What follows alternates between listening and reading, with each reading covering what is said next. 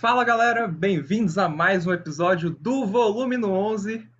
Eu me chamo João Vitor Vilela, estamos aqui ao vivo com esse grande ícone do metal, cara que, ao mesmo tempo que resgata as ra raízes do thrash metal, também deixa mo mais moderna com seu som, com sua música. E, além de tudo isso, que é aquele bônus que seria um grande sonho que, se todos nós músicos tivéssemos, porque aí ficaria mais, muito mais fácil de conviver, de viver no mundo justo e seria um mundo cor-de-rosa, que vai ser o tópico, inclusive, desse podcast. É um cara que tem seus princípios, seus valores, seus direitos e deveres super bem alinhados para viver bem, influenciar bem o, o, o mundo. Então, se você já tiver contato com esse cara, é muito provável que você já ouviu falar dele, que você conhece o trabalho dele, sabe que é um cara gente fina demais, além de levar tudo isso muito a sério que eu acabei de falar, que vai ser o tópico de hoje. Com vocês, Alexandre Grunheit. Alexandre, brigadão por participar. Se apresenta aí para a galera, conta um pouco do que você faz profissionalmente e aí também de como cidadão, né, cara? Que... Boa, boa. Vou separar, vou mandar para você. Já tá. E dois pontos.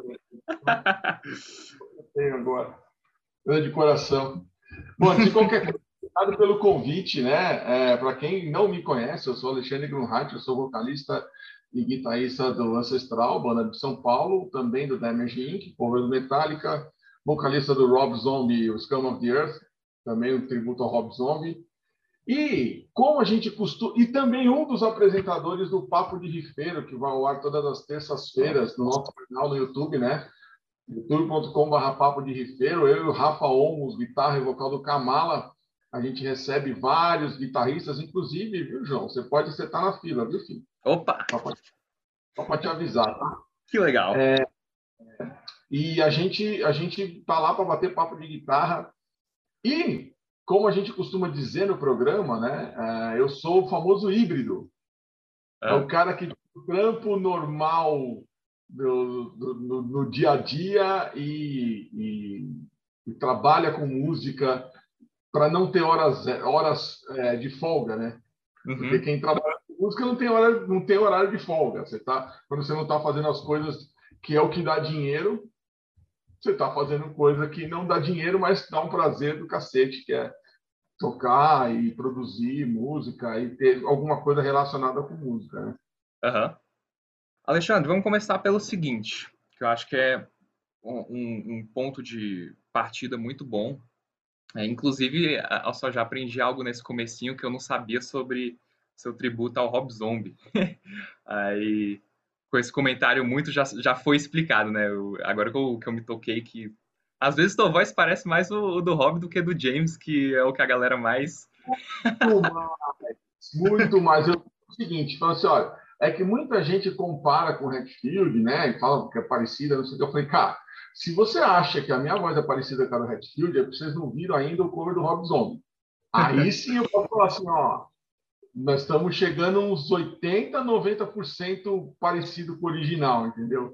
E, e é legal que faz as coisas bem assim, com, com capricho mesmo, com samplers, sabe? O meu irmão a banda é, sou eu, o meu irmão, que é o Denis Dunhart, que toca batera no Ancestral, ele também toca batera no, no Rob Zombie, toca baixo no Damage Inc. Caramba! E o Renato Canônico, que é o, que é o baixista do Ancestral, também toca baixo nesse cover do Rob Zombie. E o baixista do Chaosphere, que é o Marco Nunes, é, toca guitarra, ele é guitarrista de origem, toca guitarra é, no Scum of the Earth, né? ele é o nosso John Five. E ele também é produtor, então, cara, ele que faz todas as, as trilhas com o metrônomo, com os samplers, para o negócio ficar é, filé mesmo. Inclusive, quem quiser, tem um, tem um, é só procurar no YouTube, é, Rob Zombie Manifesto, tem um show que a gente fez lá, o último show, que eu acho bem legal. Né? Bom demais.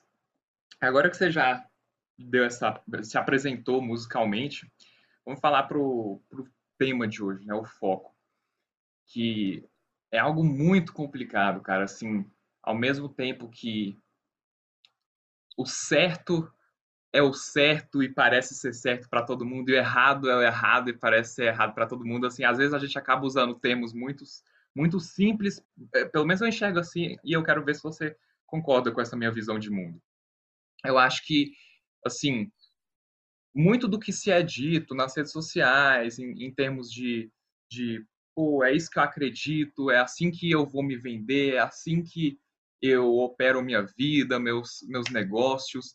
Eu sinto que as pessoas muitas vezes vão no, vão no automático e aí acabam simplificando muito o que é algo assim mais complexo. E aí quando elas tentam, por exemplo, explicar por que, que elas acham que o que fizeram que é errado ou que é certo, tentam se justificar, acabam voltando para refletindo mais o que elas fizeram, não o que elas de antemão estabeleceram para si, que são seus princípios e valores, e a partir daí começaram a agir em cima disso. Então, por exemplo, um cara que muitas vezes é super gente boa, tudo mais, vai lá e faz uma burrada, que é, é claro que pode acontecer com todo mundo, é, sei lá, muitas vezes porque não parou para refletir nesse negócio de princípios e valores, que para mim é algo que eu, eu, diria que eu até penso demais sobre isso. Sabe o que, que você acha assim sobre sobre tudo isso? Para mim é assim, eu começo com isso e depois eu, eu estabeleço o que eu quero fazer na minha vida. Então, eu acho que você está certíssimo, João, porque é, você correr atrás do seu próprio rabo é a pior bobagem que tem, porque hoje, inclusive, na, na, na com o advento da internet, né? Você, o, o, o, eu, eu, sempre brinco, né? Quando alguém fala alguma coisa, eu falo assim, olha, Nossa Senhora do print que te proteja. Nossa.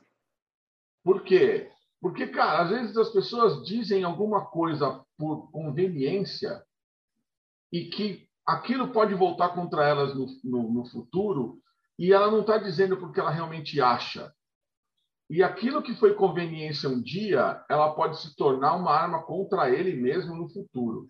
Então, é, é muito difícil você ser um cara íntegro, honesto e, e que, e, que dá valor aos seus valores quando você acha que você tem alguma coisa a perder com eles, né? Uh, e eu acho que muita gente confunde, né? Uh, você ser, você ser duro e firme nas suas posições com ser arrogante, por exemplo. Verdade. É, você fala assim, ah, meu cara é puta, o Ale é um puta cara arrogante. Eu não sou arrogante, eu não simplesmente não me dobro pelo aquilo que é conveniente para mim. Uhum. Né? Porque tem muita gente que acha que, assim, ah, não, você tem que ser político. Hoje, o termo ser político para mim, ele acaba sendo pejorativo. Porque o cara que é político, ele faz qualquer coisa a qualquer custo. E mesmo que jogue no lixo os princípios e valores deles, que é o que a maioria dos políticos faz. Né? Eu, eu, eu, eu, eu não, não uso esse termo, não, não, você tem que ser meio político isso daí. Mas não, eu acho que você tem que ser educado. Eu acho que você tem que ser íntegro. Né? Você não entrar em atrito com outra banda, isso assim, trazendo para o universo musical. Ah, você vai tocar com uma banda, você não precisa ser político, você tem que ser educado. Você fala assim, meu, pô, a gente vai tocar junto nesse lugar, pô, bacana. É, o que, que eu posso te ajudar? É, você não pode me ajudar em nada? Não, ó, tá faltando uma coisa. Você vai ser cuzão com aquele cara? É, sabe, deu pau numa coisa, num cabo, deu pau numa pedaleira, deu pau num ampli. Você vai ficar olhando o cara se fuder? É, para quê? Uhum, né? Então, uhum. eu simplesmente não consigo fazer isso. Por quê? Porque você vai tocar depois e você quer que aquela banda se foda para que você suba nas costas dele. Sabe quantas e quantas e quantas vezes, um dos casos mais recentes que a gente teve foi com a galera do Venomous, que foi tocar com a gente no Rock na Porta, na porta do Woodstock, Pô, cada um chegou com seus, seus equipamentos, chegou com seus amplos e tudo mais. E, pô, e queimou o, o amplo do Ivan. Ligou e não, puta, não veio. E, cara, o cara desesperado ali, desesperado. Puta, o amplo já tinha distorção dele, acho que era um Black Star, se eu não me engano. Falei, cara, o que, que você precisa? Eu subi no palco falei, o que, que você precisa? Eu falei, eu preciso de uma distorção.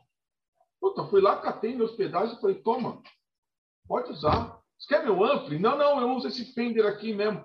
Porra, Fender, Ivan? Caralho, não, não, eu O cara foi lá, ligou meu Tube Screamer, socou o ganho no, no talo. porque eles queriam começar logo para não atrasar o evento. E, porra, e ficou, e veio o som de guitarra por cada mão dele, né? Uhum. né? Patata. Acabou, resolveu o problema. Depois, puta, olha, você salvou. Eu falei, não, cara, não salvei ninguém. Eu fiz o que estava ao meu alcance, porque eu acho que é a coisa certa a fazer. Nós uhum. estamos aqui no mesmo barco. Por quê? Qual é o meu prazer em ver alguém que está ali no mesmo lugar que eu, fazendo a mesma coisa que eu, se fudendo, desesperado para começar o show, simplesmente que o cara quer tocar. Entendeu? Então, eu acho que isso é muito mais importante e até no futuro, porque, cara, eu vou te dar um outro exemplo muito legal. É, em 90 e, sei lá, 92, 93, talvez, é, a gente tocou com o Crisium. Na banda que eu tinha, o Brainwash, tocou com o Crisium no Espaço Persona. Cara, num barzinho, num domingo, no Bexiga, aqui em São Paulo. E, cara, o, o, o Moisés, ele chegou com um bumbo nas costas, porque ele hum. não tinha pedal. Ele saiu da casa dele e com o bumbão nas costas e ele falou, não, tá aqui para todo mundo usar. O... Aliás, o Max. O Moisés tinha um valve state, cara.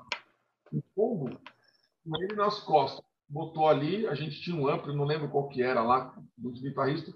Eu não tinha ampli, ele falou assim, não, cara, pode usar o meu aqui, não tem, não tem frescura não, estamos juntos nessa porra. Aí, aí o Bob, que era o nosso batera, chegou pro, pro Max e falou assim, você tem tudo, você precisa de alguma coisa? Ah, cara, eu acho que eu estou precisando de uma ou duas estantes. Meu, tá aqui. Tuf. A gente dividiu ali o equipo porque ficar, sabe, tipo assim, por que, que eu vou ficar olhando? Eu estou precisando, o cara está precisando, e daí? Isso uhum. acontecia muito no passado, muitas bandas sempre se ajudaram demais, sabe? Uhum. E uma coisa que acabou se perdendo, eu acho talvez pelo lance da competição, né? É. De um ser mais do que o outro, e aí você acaba rindo da desgraça alheia, que para mim não tem graça nenhuma. Uhum. Cara, então vamos lá, vamos por passos que tem muito a se dissecar, né? Eu acho que você falou algo muito interessante que se você vai no que é conveniente, se você vai no que é, vai ajudar o seu próprio umbigo, aí muito provavelmente você não vai ser coerente, você vai estar correndo o, esse risco do, do print, né?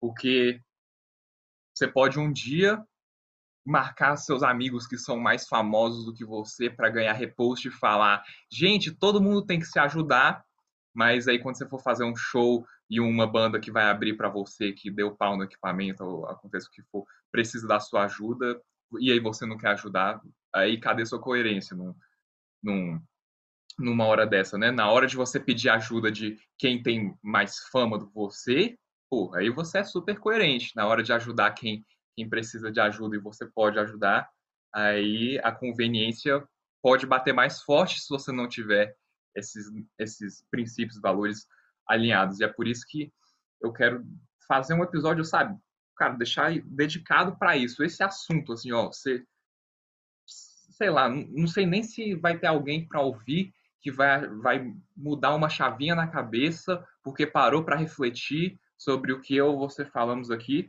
só que eu espero que sim. Sendo assim, bem tem, viu, João? Sempre tem, cara, sempre tem.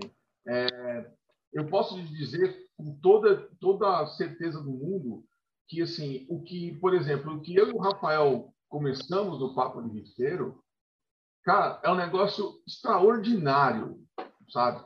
De você ter, assim, ah, puta, meu, quantas pessoas, tem muito like, tem muita visualização.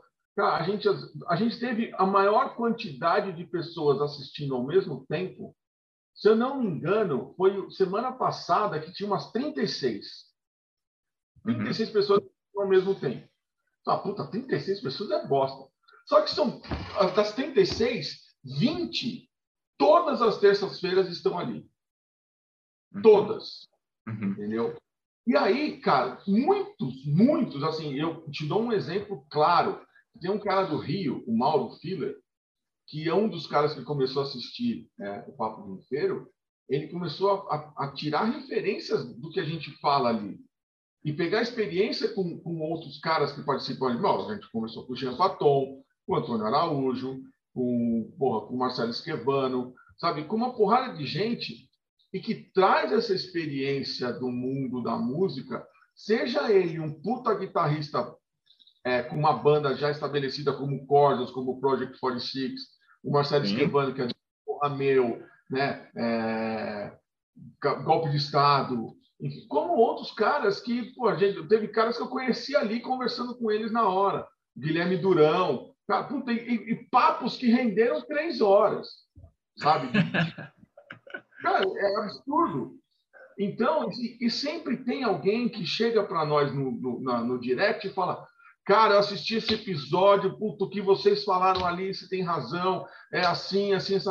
Então, assim, eu não fico ligado no que na quantidade de pessoas que estão inscritas ou que é legal, óbvio, quanto mais melhor, mas assim, se uma, duas pessoas que entenderam o que a gente está falando ali, levarem essa lição para a carreira deles, né, para a vida deles, pô, já tá bom para cacete, sabe? Uhum. Porque, no das contas, cara, é isso que sobra.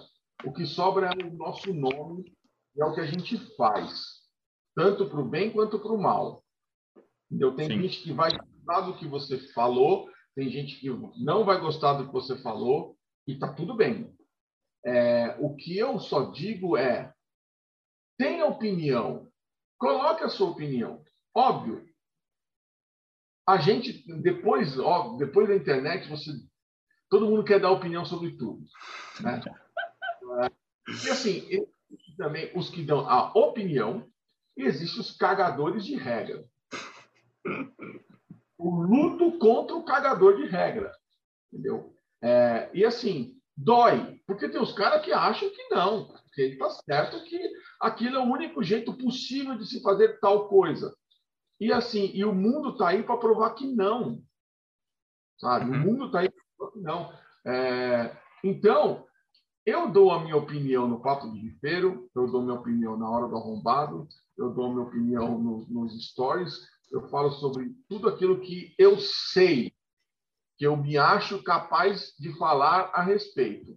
Uhum. É, que eu não sei, eu fico quieto. Eu tenho que confiar, sabe? Uhum. Eu tenho que uhum. confiar quem sabe, quem estudou mais do que eu sobre aquele, sobre aquele assunto. Agora, o que eu não concordo é quando o cara é desrespeitoso sabe? Quando você fala assim, eu não gosto da sua música. Ok, cara, é um direito seu. Uhum. Não, você é uma puta. Não, oh, peraí, quem, quem é você para me chamar aqui? é mais ou menos isso, cara. Né? Porque, assim, no final das contas, muita gente te julga pelo que você fala, mas às vezes não pelo que você é. Né? Você dá uma opinião que é contrária à do outro, automaticamente você não presta. Exato. E, e tá... te interromper aqui para fazer uma distinção muito importante, que é o que falta hoje em dia, assim, que eu vejo o tempo todo. Pô, tal pessoa é de direita, tal pessoa é de esquerda. Às vezes, os dois pararam a sua vida para refletir sobre o assunto político, procuraram a melhor opção e, e, e eles trilharam o mesmo caminho de tentar achar uma resposta. Só que no final as respostas foram contrárias. Um achou tal coisa, outro achou tal coisa. Eu acho essas duas pessoas muito mais parecidas do que o cara que não, não gasta um segundo do seu tempo, traz uma, um, uma ideologia assim de não sei onde, do meio do nada, e fala: eu defendo isso com tu, todas as forças que eu tenho, e sabe, sei lá por quê. E, e aí, por exemplo, e aí essa pessoa que é de direita e aí tem a opção e aí tem a visão de mundo super não sei o que ela é, ela é mais amiga do que o cara que parou para refletir que também é de direita e o outro cara que é de extrema de esquerda que defende com tudo sua opinião de esquerda é mais amigo do cara de esquerda só porque eles estão do mesmo lado de certa forma mas eu não enxergo assim e a rede social é o que vai polarizando mais ainda né mas é, mas você não tem a dúvida disso, cara. Eu posso dizer para você, quem me conhece sabe que eu sou um cara de, direita. Olha só que muito louco. Hum. É, e ainda no outro assunto, né? O, um cara de direita, mas assim, eu sou um cara de direita porque eu acredito, por exemplo, no capitalismo, eu acredito na meritocracia, eu não acho que o Estado tem que se meter onde ele não é chamado, eu acho que o Estado é, tem que se meter com segurança, educação e saúde. É, eu não acho que o Brasil tem que ser dono de correio, eu não acho que o Estado tem que ser dono de petróleo, enfim, coisas que países mais desenvolvidos já fizeram no passado e já provaram que dá certo. Então, assim, é a minha opinião. Mas eu tenho amigos, meu, eu tenho um amigo que é professor de, de geografia ou de história. Mano, o cara é a esquerda da esquerda do. Sabe que para ele o PSOL é, o, é, é o, praticamente a extrema-direita. Ele é tão esquerda que o cara é. É aquele cara que é do PSTU, sabe? Partido da causa, causa operária, cara. Só que ele é um é. puta brother, meu. Puta brother. E ele fala assim, cara, não é porque você tem uma visão de mundo diferente da minha, que eu não sei que você é um cara honesto, você é um cara íntegro. Eu conheço você desde. Eu dei aula de guitarra para ele nos anos 90. Pô, por sua causa eu toco guitarra. É, conheço sua família. Eu conheço como você conseguiu as suas coisas. Eu sei que você não é nenhum bandido. Por que diabos, então, eu não vou gostar do Alexandre porque ele tem uma opinião política diferente da minha. Uhum, uhum. É, um outro cara que também eu adoro citar ele é o Alexandre Afonso da Rádio Rock Friday, lá da Bahia. Cara, eu participei durante um ano, se não me engano, de um, de um programa muito legal que chamava FMR sobre futebol. Toda segunda-feira a gente discutia a rodada de semana. Cara, muito louco, muito louco. Ele também é um cara super de, de esquerda, e tal. E aí ele fala assim, Ale, eu te adoro, cara, mesmo você sendo um direitista safado. eu falei assim, Ale, eu também, eu xará, eu te adoro, mesmo você sendo um esquerdista maldito. Mas assim, sacanagem por quê? Justamente por causa disso, né? Eu acho que no final das contas é pelo, pelo motivo pelo qual você me chamou aqui. Princípios e valores. É, o, o errado é, é para mim errado é errado. Não importa quem faça. Uhum, uhum. Se você acha errado que vai, se a gente vai falar sobre política, se você acha errado o que a esquerda fez, por que, que eu tenho que achar certo o que a direita está fazendo igual à esquerda? Não, errado é errado, cara. Não tem, não tem. Ah, ah, mas fulano roubou mais. Não tem mulher grávida ou mulher menos grávida. Ou tá grávida ou não tá. Sabe? Então, eu acho que isso é um, é um, é um, no final das contas, hoje, é uma, é, entra naquela história, inclusive um papo que eu tive com o meu amigo Marcelo Stefanoni da rádio Dark 666, da cultura do cancelamento. Né? Que a gente ouve, hoje a gente vive isso, a cultura do cancelamento. Eu falei assim, cara, se hoje a direita está me cancelando porque eu meto o pau no governo, bom, bem-vindo ao clube, porque antigamente eu fiz um quase metendo o pau no Lula e no governo dele, da Dilma, o cacete, e a esquerda também me cancelou. então, ah, ok, entra na fila, bacana. Porque eu não vou me dobrar a isso. Sabe, se eu estou vendo que tem cagada, eu vou meter o pau. Não importa quem esteja fazendo, pode ser a minha mãe. Quantas vezes. é sério, Quantas vezes eu não discuto com ela? Ó, oh, o Mauro, o Mauro entrou aí, ó. Mauro, acabei de falar com você, filho. Não sei se é. Mas eu falo para ela assim, quando ela vem com alguma coisa que alguma véia mandou para ela no WhatsApp, nossa, velho, eu fico puto. Mãe, manda essa velha tomar no cu. Véia mentirosa, tá vendo? Não sei o quê. Ah, mas ela tá falando. É mentira, porra! É, olha, entra no Google e vê o que está acontecendo sabe? Procura ver o que, que é. Eu acho que no final das contas, João, é, a opinião das pessoas está é, ultrapassando o limite do aceitável e também o do real. As pessoas estão tendo opiniões sobre coisas que não são verdade. Né? É uma uhum. expressão que eu ouvi outro dia que assim, existe a fake news, mas existe a fake opinion. A fake opinion, ela é uma opinião que você chega à conclusão daquela, você vai ter aquela opinião porque você ouviu uma notícia mentirosa. Uhum, uhum. Caramba. Então, e, e aí eu, é, cara, é muito louco isso, é muito louco. eu acho que você, quando você finca o pé e você fala assim, meu, não importa como seja, com quem seja, é, então a bandeira a meu, ou que é, ela vai ser aquela assim, e, e, e não importa, porque você está embasado, você está sendo verdadeiro com você mesmo. Uhum. Você não está fazendo média, você não está tentando enganar alguém para levar vantagem sobre uma coisa X ou, né? Ah, não, porra, se eu falar tal coisa, aí acho que aquela banda tal, o produtor que ele tem uma opinião contrária, nunca vai me chamar para fazer um show. Tá bom. vai morrer de fome sobre isso? Não. Você vai se matar na próxima esquina? Não. Fica tranquilo que a hora que você for verdadeiro com você, essas oportunidades vão aparecer. E você não vai precisar mentir para ninguém.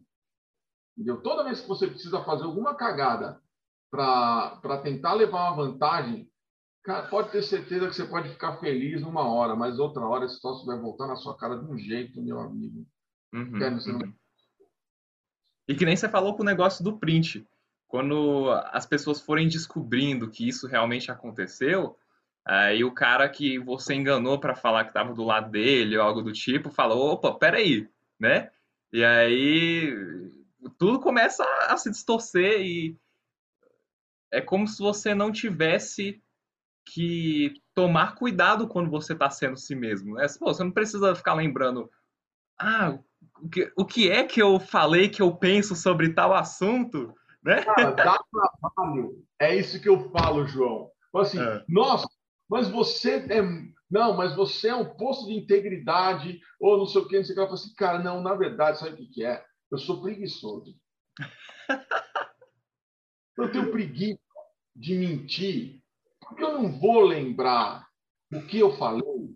E para eu ser pego na mentira, vai ser dois minutos, cara. Então, eu prefiro falar a verdade, por mais que ela machuque alguém, uhum. mas é, é, eu estou sendo eu mesmo. Eu não vou. Depois, na hora que. Um mês depois, se a pessoa vier me perguntar, eu vou falar a mesma coisa. Uhum sabe? Eu vou, eu, sabe? Não, não, você não tem para onde correr. Aí você fala, cara, já pensou a merda que é você viver é, tendo que mentir para um e outro? Eu vou dar um exemplo, cara. Eu vou dar um exemplo real, real. Um cara que muita gente conhece, é, mas que, meu, no passado, eu não sei agora como tá, porque eu também perdi o contato, não quero saber, não sei nem se o live vai chegar mim, mas enfim, tomara que é. sim. E ele sabe que é verdade. Ele é. sabe que é verdade. Uh, eu tocava com o Fabrício Ravelli. Fabrício Ravelli, ele foi batera do Arpia, ele foi o fundador do Ancestral, tá? E ele, a, a, o primeiro Ancestral, ele tocou com o Eros do Corvus. Uhum. Era o Eros, ele mais dois caras. Quando, em 98, antes do Corvus, antes do Eros entrar no Corvus. E aí, Uh, ele, a gente começou a tocar junto no Damage, e aí montamos o Ancestral de novo, tal, eu, ele, o Rafa Rocha e o Laerte. E, cara, ele era aquele maluco que nunca podia estar mal com ninguém. Nunca. Sabe, o cara que falava, ele era o cara mais legal do mundo. Ah, entendi. entendi. Sempre estava sorrindo, sempre tratava todo mundo abraçando, beijando e bajulando. Quem você imaginar era, era ele. Por quê? Ele aprendeu desde pequeno, o tio dele era, era o Walter Feldman, que é, foi vice-governador de São Paulo, deputado federal, foi até é, secretário da CBF, então é um político nato. Ele aprendeu direitinho. Uhum. Aí, cara, em 2004, ele chegou para mim e falou assim: Ale, eu vou, eu vou precisar viajar para Miami e eu vou buscar umas coisas no o meu irmão. Meu irmão trabalha, não sei, sei lá, na, numa, numa é, coisa de viagem, de, de, sei lá, de avião, né? Uma uhum. cara, uma TAM, Gol da vida aí. Uhum os negócios para ele lá e eu vou de carona no avião para buscar as coisas para ele. Então, eu não vou fazer um show. Imagina o seguinte: ele inventou uma banda, ele inventou uma banda para fazer um show em São José dos Campos é, no sábado. Ah, é o Slayer cover. Hum. cara, na quarta-feira ele falou assim: então, olha, eu vou precisar viajar para Miami. Eu tenho um show com esse Slayer cover no sábado lá, no, no, lá em São José dos Campos. E era um, um lugar legal pra caralho, em que o Damage já tinha tocado, acho que uma ou duas vezes e tal. E ele tipo, ficou super amigo do dono. Ele falou assim: então, é, não dá para você tocar lá? Aí eu falei: mas peraí, Fabrício, quem é a banda? Ele disse: ah, então, não tinha banda ainda. Ele hum. marcou o show, não tinha banda. E eu tive que cagar uma banda da quarta para o sábado. Meu Deus. Aí três amigos meus, vamos fazer? Vamos fazer. Aí um batera que é amigaço meu, manjava Slayer pra caralho, não podia. Meu irmão, que nem batera na época era, foi tocar, né? Aí demos um jeito e fomos lá tocar. Aí, beleza, ele falou que eu preciso ir para Miami para buscar não sei o que para o meu irmão. Tudo bem. Passou uma semana, nada do cara voltar. Passou duas semanas, nada do cara voltar. Cadê o Fabrício? Sumiu. Sumiu. É. a gente não voltou, João. Ele não voltou. E aí, quando eu fui perguntar para outra pessoa, eu falei, cara, vem cá, você tem notícia do Fabrício? Ele falou, ele mudou para os Estados Unidos. Eu falei, ele mudou para os Estados Unidos? Como assim, caralho? Eu sou o melhor amigo do cara. Como é que ele não me fala nada? É, ele mudou para os Estados Unidos. Mas para quê? Ah, eu já não sei. Eu juro, para resumir a história, ele contou uma história diferente para cada um dos amigos em comum que a gente tinha. Nossa.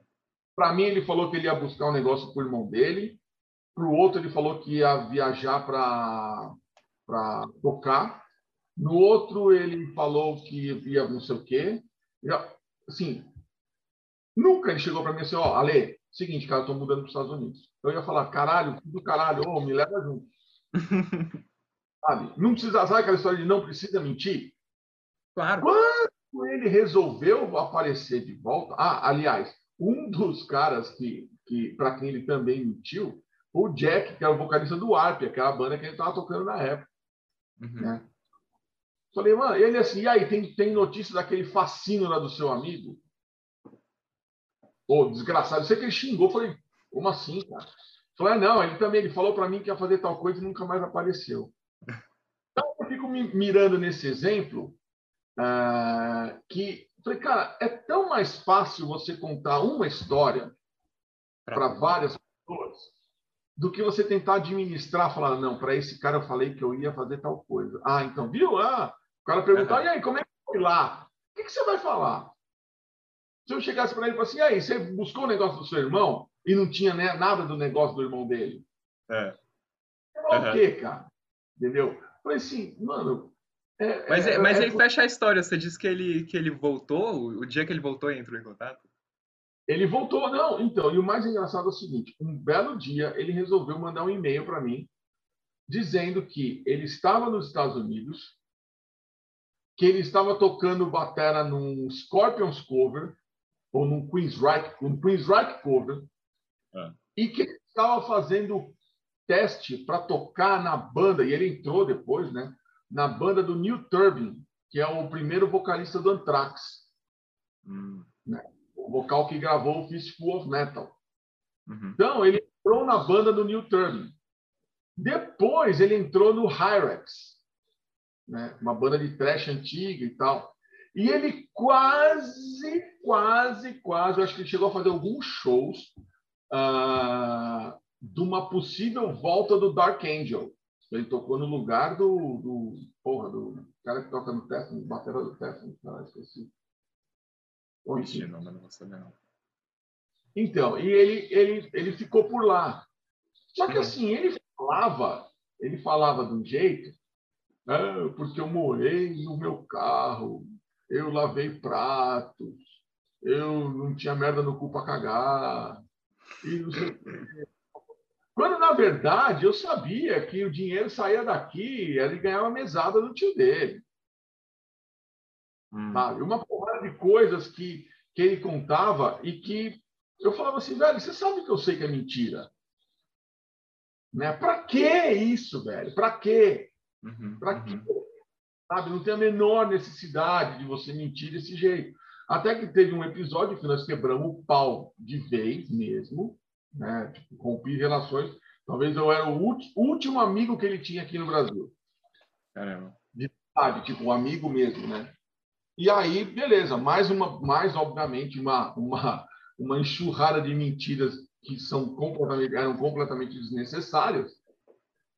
E eu com teatro, sabe? Com puta do teatro e tal. Eu acabei reencontrando ele uh, no Rock na Porta, no Woodstock, no lançamento do Web of Flies, porque ele estava candidato a vereador. que conveniente. É, candidato a vereador. Cara, e junto com ele, ele levou um monte de gente. Mais um monte de gente. Que esse Nossa. projeto de ter música nas escolas e não sei o quê, ele conseguiu convencer é, pô, só para citar alguns, Amilcar do Torture, Pompeu do, do, do, do estavam com ele para cima e para baixo, fazendo campanha, trabalhando na campanha Nossa. do cara. E aí, quando chegaram para mim, eu falei assim, aí, aí que vem aquela história, né? Do, eu não vou ficar falando, mas já que você perguntou, hum. Eu falo assim, meu, então, eu estava aqui enquanto ele estava me enganando. Eu não confio nesse cara. Uhum. Não, mas você não mudou? Eu não sei. Sabe aquela história do. Da, da a, a, a, como é que é? A história do, do sapo do escorpião? Sim. É isso. É, eu acho, inclusive, que tem uma que, que ilustra isso melhor, aquela do, do lobo com as ovelhas, né? Não do, do, do garoto que fica cantando que tá chegando lobo, não tá, né? É isso aí.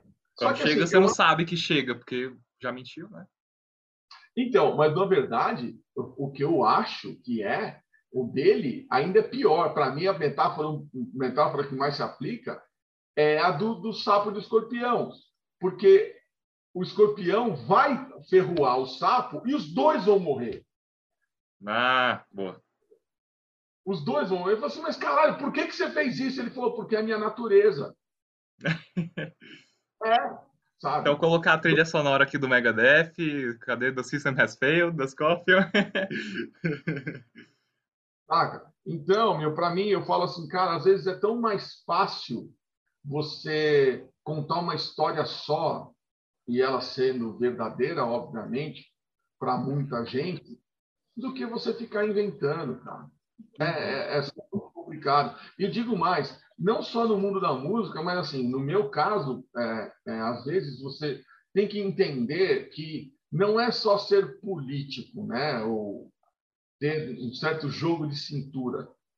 Óbvio, quando você está no, no, mundo corporativo, por exemplo, eu trabalho há 13 anos na mesma empresa, uma multinacional americana, que eu mesmo assim eu consigo ser eu mesmo no meu ambiente de trabalho. Olha só. Durante um tempo, o, o, o tempo em que eu fui mais infeliz nesses 13 anos de MetLife que eu, que eu tenho, foi exatamente a hora que eu tive um chefe que tentava falar, é, é, é, me podar, podar o que eu falo e me censurar sem ao menos entender o porquê que eu estava falando daquele jeito. O uhum. tempo mostrou para ele que eu estava certo e que ele estava errado. Tanto que eu continuei e ele foi mandado embora. Mas não, assim, por quê? Por causa de entregar resultados. Existem algumas, algumas situações em que você não pode ser bonzinho. Você tem que fazer o que você tem que fazer. E se o que você tem que fazer é dar um esporro em alguém, você dá o esporro. Uhum. Levando para a música. Imagina você um stage manager bonzinho. Nossa. Stage manager bonzinho. Ô, mocinho, ô, guitarra, por favor, enrola seu cabo mais rapidinho, porque a próxima banda tem que entrar, tá ok? Obrigado, hein? Valeu aí. Já viu isso? Não, porque se eu tivesse visto, seria numa banda completamente fracassada. Nunca vai ver. Nunca vai ver. Por quê? Porque ali o couro come. O couro come, os caras precisam, é meu, é no chicote. Tem alguns lugares em que a pressão para você trabalhar, ela é aumentada. E assim, claro. eu trabalho TI, cara. Porra, o TI, velho, o TI parou, a empresa parou. Né? Se der merda, a merda não. Eu, eu digo o seguinte: o cara, quando, quando ele trabalha com TI, ele tem, ele tem dois problemas. Né? Você tem que ser dois, duas coisas. Você tem que ser técnico e você tem que ser psicólogo. Por quê? Porque a pessoa está com um problema no computador dela e a culpa é sua. A culpa é sua. Ponto final. E você está ali para salvar ela de uma cagada que ela mesma fez. Entendeu? Uhum. Então, tem que saber engolir. Nesses casos, você fala assim: porra, eu não posso mandar essa véia tomar no cu. Porque senão eu vou daqui para a rua. Então, é, como é que é diferente? Você não é você dobrar os seus valores assim. Não, essa mulher não pode falar assim comigo. Existem lugares você vai falar, porra, meu. Uhum. Cara, vou, vou aproveitar essa. Sim, sim. Vou aproveitar essa observação sua, porque é aí que às vezes muitas das coisas acabam se confundindo. Você, que você falou lá no começo, você é um cara firme, mas que não perde a educação, porque as pessoas com qual, por exemplo, você chega num ponto que você precisa xingar, digamos assim, você precisa passar do limite da, da bondade da educação, é alguém que você viu ali estancado na sua cara que, que fez algo errado, né? E, e às, às, vezes a gente fala assim de termos muito generalistas, assim, porque isso se aplica a tantas coisas que se for citar, talvez se a gente for acabar citando uma, a, quem está ouvindo acha que está excluindo a outra. Não, assim, coisas erradas existem para tudo quanto é lugar. E aí, muitas das vezes, por exemplo, cara, você viu algo errado sendo feito, você não fica quieto, né? Então, quem vê você combatendo isso assim de uma maneira muito muito agressiva, acaba associando a sua agressividade do jeito com que você reage, achando que é assim que você leva tudo na vida, por exemplo, que ah, você trata todo mundo assim. Só que é o completo oposto. Por você ser tão fiel ao que você pensa, ao que você acredita, quando alguém passa do limite, passa passa dos sabe, quando a, quando a pessoa você visivelmente percebe que ela não está agindo com boa fé, você combate isso mais do que o cara que está no cantinho ali deixando aquilo rolar solto, bonzinho, educado. Só que esse cara que fica na dele, assim, é, não, que não critica nem nada, ele nunca é visto de um modo negativo, né? Porque ele não é visto. ele não põe a cara a tapa. Agora você falou tudo. O cara, existem as pessoas que eles têm a, a mesma preguiça que eu tenho de ter que contar uma história diferente para cada dez pessoas. Hum.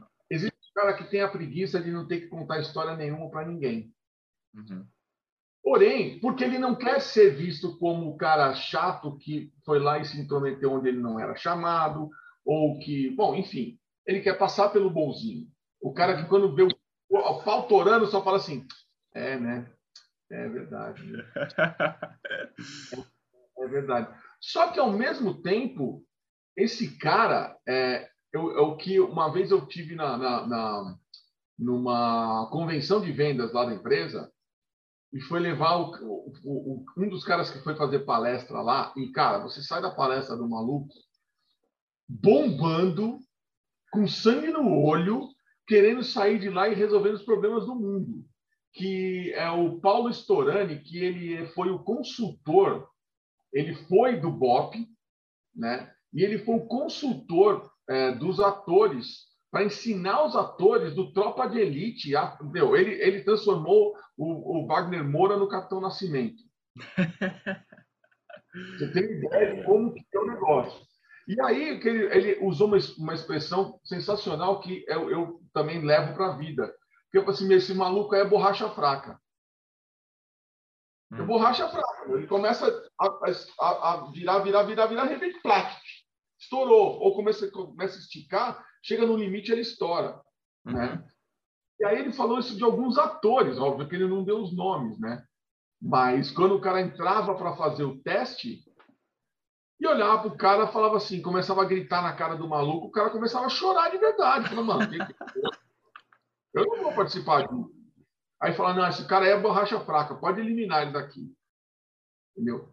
E é esse cara que fica no cantinho olhando o pau torando e não fala nada, ou quando você vai perguntar, ele não quer se comprometer, ele fala, uhum. É o cara que talvez ele possa ficar bem na fita uma hora, mas depois, na hora que ele for introduzido e trazido para o ramo, o lugar onde ele quer, ele não tem a casca dura o suficiente para aguentar as porras que ele vai levar. E todo mundo que tiver lá olha para ele e fala: quem é você, né, cara? Tipo, de onde é que você tá vindo? Agora, tipo, agora é conveniente de você chegar aqui. O que, que você está fazendo aqui, cara? É exatamente isso, sabe? Porque, bicho, não adianta. Você quer moleza, você quer, você quer só flores, vai trabalhar na floricultura. Pô, você não vai entrar. Cara, você imagina o seguinte: você fala assim, porra, o sonho da minha vida é tocar no Rock in Rio. Legal.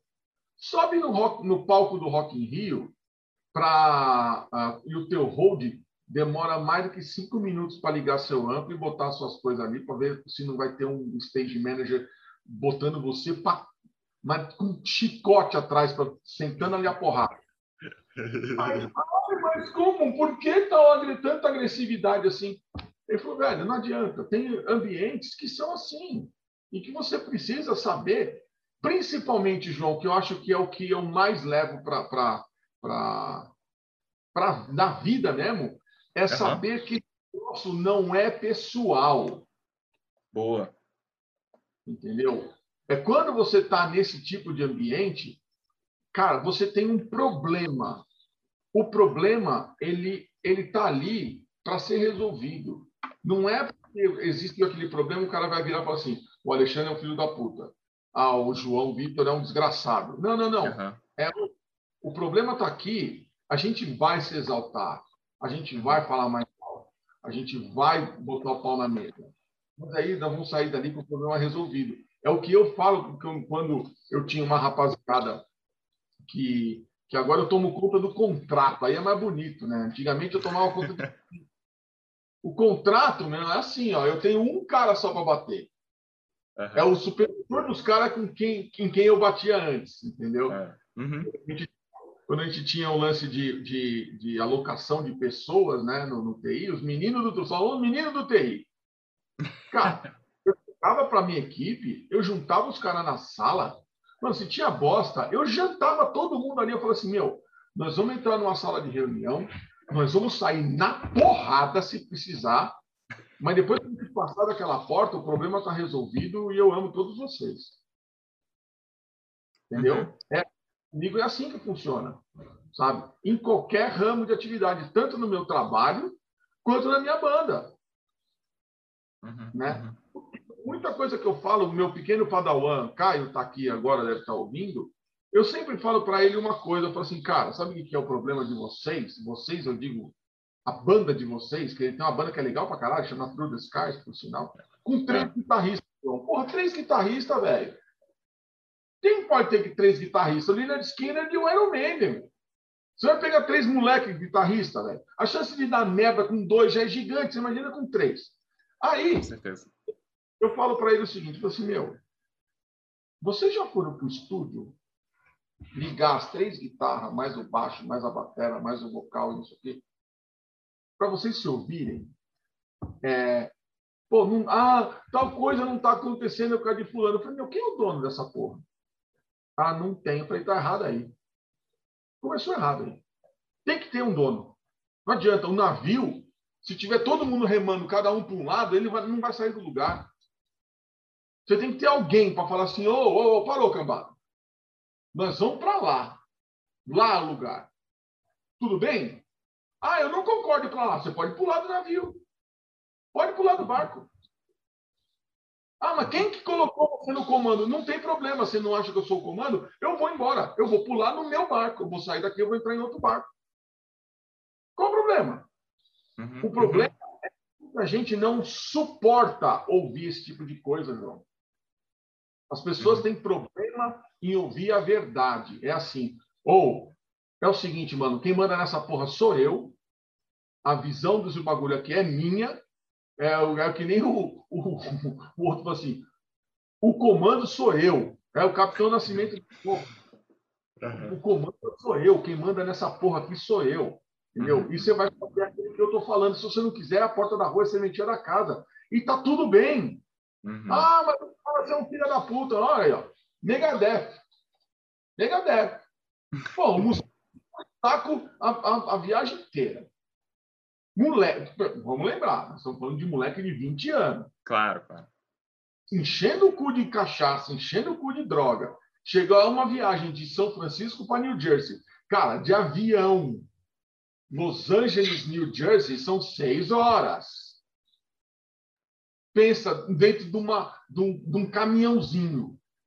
Porra, velho, você chega do outro lado, você fala assim, não aguento mais esse cara. Ó, seguinte, bacana, tá aqui, ó, Greyhound para você voltar para casa. Pode, você vai passar os próximos quatro dias pensando nas cagadas que você fez durante essa viagem. Uhum. Né? Aí, óbvio, tá, foi lá, quis um espírito de vingança, montou o Megadeth. Do caralho, bom para todo mundo, nós temos duas bandas boas. Agora ele chutou o, o Dave Ellison da banda, certo? Muito bem. Aí o meme que eu achei sensacional, quer dizer, não é nem meme, um comentário que fizeram no Loudwire, que assim, agora o Dave Ellison vai montar uma banda com espírito de vingança do Megadeth e vai passar os próximos 40 anos reclamando de como ele foi despedido do Megadeth. Já em lugar? Pois é. Na época, era o quê? Era a visão do todo, né? os três, o Cliff, o James e o Lars, falando assim: eu não quero mais tocar com esse cara. Eles tomaram uma decisão que foi importante para a banda, né? Mesmo jovens para caralho, mesmo jovens tomaram uma decisão que foi importante para a banda, crucial para gravar o primeiro disco e a banda virou o que virou. Depois o Megadeth foi o quê? A visão do Mustaine. Claro. Ele é dono. Ele falou assim: não, agora que, agora aqui nesta banda quem manda sou eu. Mesmo agora, 40 anos depois, ele demite o baixista que montou a banda com ele. Por quê? Porque a visão é dele. Eu não estou julgando o porquê ele fez isso, se ele está certo ou se ele está errado. Eu só estou dizendo o seguinte: de, diante desse nosso assunto, uhum. que é você ser verdadeiro com aquilo que você acredita, ele tem o comando. Ele manda. Ele fala assim: eu não quero mais nem você. Eu, se eu quiser, mando os três embora, eu monto outra banda, vai continuar sendo o Megadeth. O Guns N' Roses, se ele quiser mandar todo mundo embora, contratar outros caras, vai continuar sendo o Guns N' Roses. Concorde a gente, entendeu? Mas o que, que é isso? Cara, é você ser verdadeiro com você mesmo. É você Sim. ter a visão e você não se dobrar à opinião nem de empresário, nem de membro de banda, nem de amigo, nem no trabalho, sabe? Você sabe o que você tem que fazer. Acabou, cara. Nem, e nem tenho... das oportunidades, né? Isso que é o que mais chama, é, tenta a galera a sair Isso. da linha. Tem uma história muito legal do Megadeth, cara, que o. o... Aliás, do Slayer. Só, só fazer, só fazer uma, um comentário, porque eu não quero deixar isso aqui fugir. Olha claro. só. É, cara, você acredita que é por isso que assim, eventualmente, de tempos em tempos, a gente precisa fazer um grupo para conseguir tal objetivo ser cumprido, né? São coisas naturais da vida. E, cara, esse é um dos motivos pelo qual muitas vezes eu tenho dificuldade de estar em grupos. Porque, por exemplo, se eu sou chamado para um grupo que tem um líder bom, que tem uma visão boa, cara, eu seguro minha onda, fico na minha, recebo ordens e acabou. Acabou. Agora, se eu vejo que o negócio não está sendo bem encaminhado, eu faço o máximo possível para tomar frente e falar, ó, oh, é assim que a gente vai fazer. E o pior é que a maior parte das vezes isso acaba tendo adversidades, ah, a galera não, ah, não, não é, não é bem assim, blá, blá, blá, blá, blá. E aí o negócio não vai para frente. Então, eu logo no começo já, fu, já vou embora e quero nem saber do resto, porque eu sei que isso aí não vai para lugar nenhum. Então... Mas sabe como é que você resolve isso? É, é. Quando você tem a visão e você segue a sua visão, você monta o seu grupo.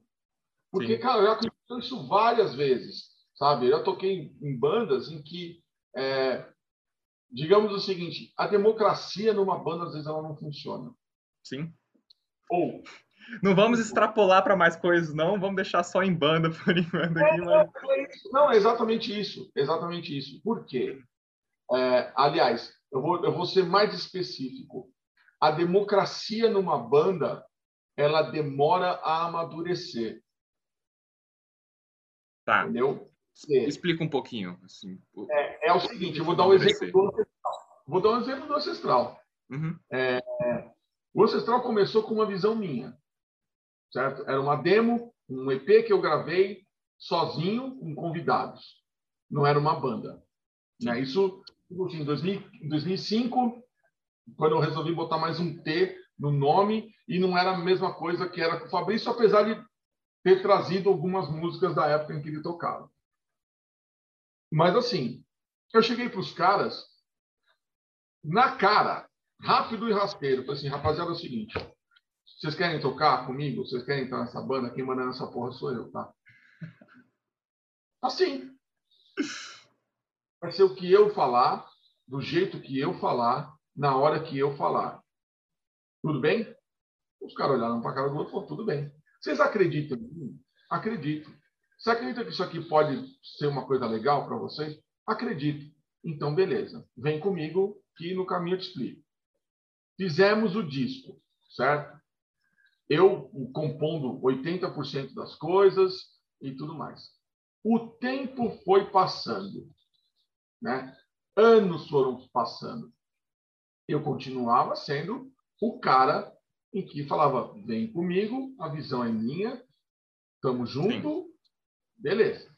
O Renato continuou, o Brito continuou, o Billy saiu, depois entrou o André, saiu, depois entrou o Rafa, saiu, depois entrou o Denis. E no meio tempo era sempre o Rodrigo do Cortes, que era bater, o Batera que substituía desde que o Batera saiu. É. E aí, hoje, eu posso dizer o seguinte: na banda, é, eu componho e faço o Relações Públicas. O Brito, ele é o, o, o que a Maiara mais adora. É o produtor fonográfico. O cara que cuida da parte burocrática. O cara que, que registra as músicas. O cara que, porra, às vezes ele já fez é, é, mixagem e masterização dos covers que a gente fez lá do, do, do, da Secret Service. Ele que mixou e masterizou. O Renato é o cara do site, é o cara da, do, do, da parte gráfica. Né? Uhum. Meu irmão é o cara que cuida do merchan. Hoje, você vê, 16 anos depois, eu posso dizer para você que o Ancestral é uma democracia em que cada um sabe exatamente o seu papel dentro da banda. Porém, como a gente vai lançar o próximo single, eu cheguei para os caras e falei: Ó, nós temos que lançar um single e vai ter que ser agora. Beleza? beleza. Não, não, beleza. Ó, nós temos uma oportunidade ali na frente que eu não quero perder. Vamos fazer? Vamos fazer.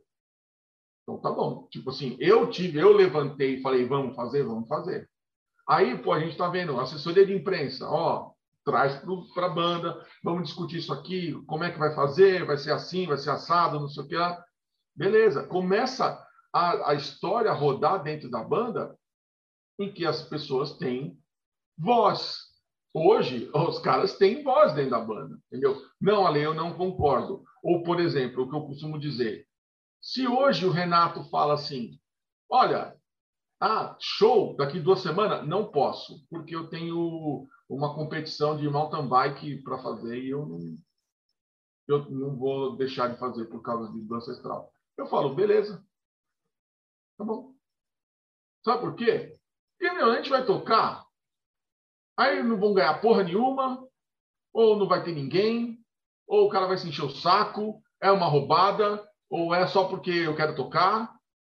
E eu falo assim, meu, puta que pariu, cara. Eu tirei o cara do que ele queria fazer, que ele já tinha combinado para fazer, para fazer uma cagada num lugar X. Num... Então, então, não. Se não for uma coisa muito legal, não faz. E tá tudo bem. Uhum. Entendeu? A pressão de, se você não fizer, você está fora da banda.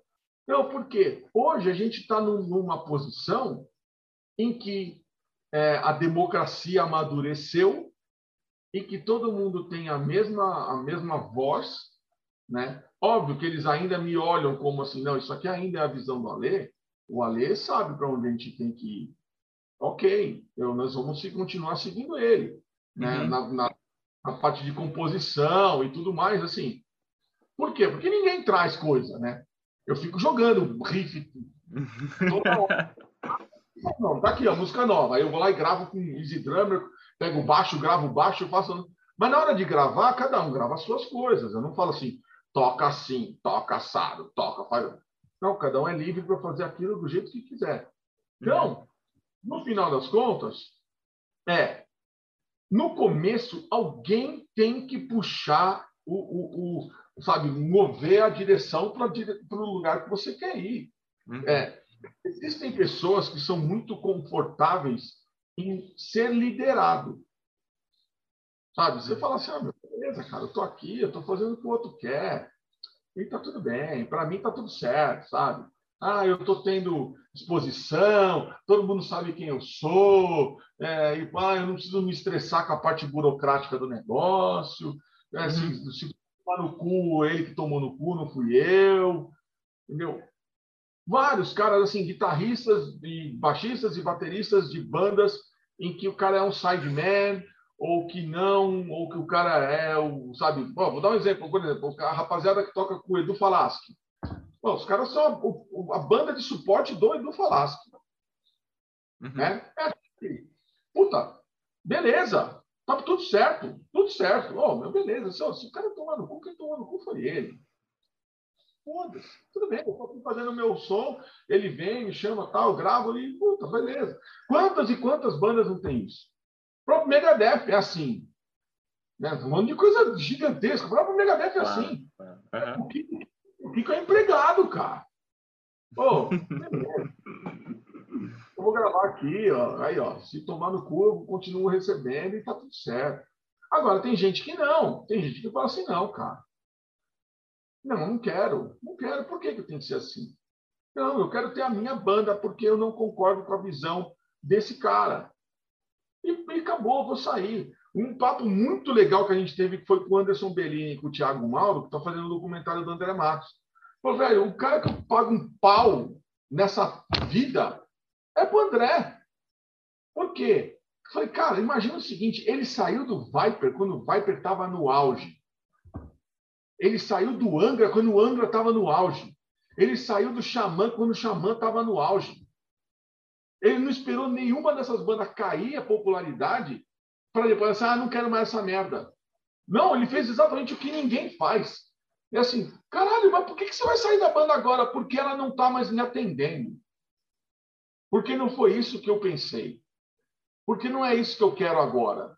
E eu vou cuidar da minha vida. E saía. E foda-se. Ele falou, cara, se não tem. Até a hora que ele chegou num ponto em que falou, meu, como é que eu resolvo o problema de banda que eu não consigo mudar a, a coletividade pensa? A hora que eu tiver minha banda solo. Aí durou. Resolveu, resolveu. Eu toco com quem eu quiser, a hora que eu quiser, do jeito que eu quiser. Eu não preciso pedir opinião mais para ninguém. Sabe? É uhum. tudo do jeito que eu quero. Né? Coisa que talvez ele já devesse, devesse ter feito lá atrás. Né? Demorou tanto tempo, cara. Mas assim, ele é tão foda que ele conseguiu botar Viper, Angra, Xamã num lugar em que talvez eu não sei se sem o André chegaria, cara. Uhum, uhum. Eu acho que de certa forma essa essa cara, eu, eu posso estar falando besteira, mas eu, eu enxergo assim, para você chegar nesse ponto que você pode fazer sua carreira solo do jeito que você quiser, você precisa passar e dar alguns alguns murros em ponta de faca sem perceber, sabe? De, pô, como é que tal coisa funciona, como é que... Porque eu imagino que ele era muito inexperiente se ele tentasse fazer isso logo de cara e aí não ia se tornar o que é a carreira solo dele, né? Não tenha dúvida. Eu acho que o Viper, olha só, ele saiu do Viper uh, depois da turnê do, do Theater of Fate. Quer dizer, o Viper já estava se tornando uma das maiores bandas brasileiras fora do Brasil, inclusive junto com Sepultura. Uhum. Quer dizer, lá atrás, o que ele passou com o Viper, e meu, eu acompanhei o Viper, cara, eu já, fui, eu já assisti show do Viper em, em festival de escola. Sabe? O cara chegar com, micro, com, com, com guitarra enrolada em cobertor. E, e, assim, é isso que moldou os caras, deixaram os caras com casca para aguentar a porrada.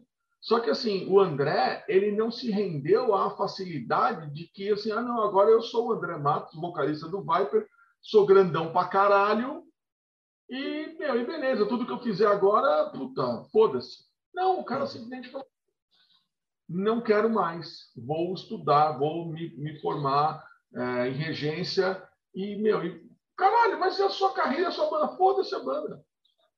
Não é isso que eu quero para minha vida agora. Foi lá e saiu. Acabou. De repente, pumba, entrou no Angra. Né? Com quem a gente já sabe. E tudo aquele que aprendeu, aquilo que ele aprendeu foi vital para o sucesso da banda. Exatamente. O que ele, o que ele aprendeu com o Viper foi vital para o sucesso do Angra. Estava falando da própria regência, inclusive. Tudo, tudo, tudo. Só que assim, de novo, ele saiu do Angra no Fireworks quando o Angra já estava gigantesco. no Japão, os caras, sabe, estendiam tapete vermelho para os caras entrar. Aí, assim, de novo, é, ele olha para o lado e fala: bom, aqui o Kiko e o Rafael vão continuar mandando nessa porra. Eu não vou fazer a coisa do jeito que eu quero. E quer saber? Foda-se, eu vou sair. E foi lá e saiu. Né? E foi lá e montou o Xamã. Porra, ainda trouxe o, o, o Mariucci, o, o, o Luiz uhum. e o, o professor junto com ele. Quer dizer, o cara já era grandaço, já era gigante. Aí ele montou o xamã. De repente ele olha para aquela porra de novo e fala assim, mano, de novo, não estou conseguindo fazer minhas coisas aqui. O que, que eu vou fazer agora? Ah, vou fazer uma carreira solo, aí beleza, quem manda essa caralho sou eu.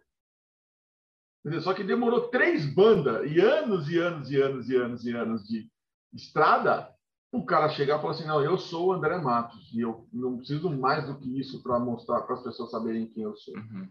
E eu acho que é. isso é um grande medo de, de quem ainda não tem essa postura, que é uma postura muito difícil de ter. E eu não diria nem de, de assim, ah, você tem ou não tem essa postura, de construir, né? Porque é, são são caminhos para construir uma postura assim, pô, eu sei quem eu sou, então não é porque apareceu alguém me oferecendo uma graninha para tocar em tal coisa que eu não concordo ou o que quer que seja, em tal exposição assim que acho que não, não, não vale a pena pensar mais longo prazo, sabe? São graus dessa dessa confiança de saber que você é você, digamos assim. E aí, cara, nossa, para chegar aí, você tem que ter muita clareza do que você quer. Aí, quando, quando você vai nessa mentalidade que nem você falou, pô, a democracia precisa amadurecer, aí chega alguém com uma nova ideia, você fala, pô, vou tentar incluir a ideia de, de tal pessoa. Chega alguém com outra ideia, blá, blá, blá, blá, e quando você vê, já não é mais aquilo que você queria, né? Então, mas aí que tá, João, que não pode perder o foco. É uhum. assim, ouvir as pessoas, tudo bem. Eu acho que é super válido. Aliás, eu acho que tem. Só que assim, é, é possível dizer não, eu não quero, quando as pessoas sabem quem é que manda, quem é que está com a. Sabe, quem é o líder do bagulho, uhum. sabe? Eu, você, você, eu vou dar outro exemplo. O Eva Flies tem a primeira música que o Brito fez sozinho. Que eu acho que é uma das músicas mais legais do disco. Ele falou assim: Ô, oh, ouve aqui, o que, que você acha? Pô, eu pirei na hora que eu ouvi, eu falei, caralho, mano, lógico, essa porra vai entrar no disco, velho. Puta caralho. Só que assim, foi a única. Em dois, em, em, três trabalhos, a única música que alguém que não fosse eu, ou que a gente não, que eu não tivesse trazido um riff principal para o ensaio e a gente ter desenvolvido ali, foi a fight que o Brito fez a música e eu fiz a letra. Sacou? Então, assim, ouvir o que as pessoas têm para dizer, beleza. Ou você deve ouvir. Incorporar, se for uma coisa que faz sentido para você, incorporar aquilo na banda faz mais sentido ainda. Claro. Porém, se não fizer, você não pode dizer que vai fazer para agradar outras pessoas. Ai, cara, eu achei uma merda, mas se eu falar que eu não gostei, o cara vai ficar puto comigo. Bom, que fique, cara que fique. A gente tem que lidar, assim, de duas uma. Ou a gente tem que saber ouvir não, que é quem está trazendo, uhum. né? Uhum, claro. Tem que falar não, quando não faz sentido.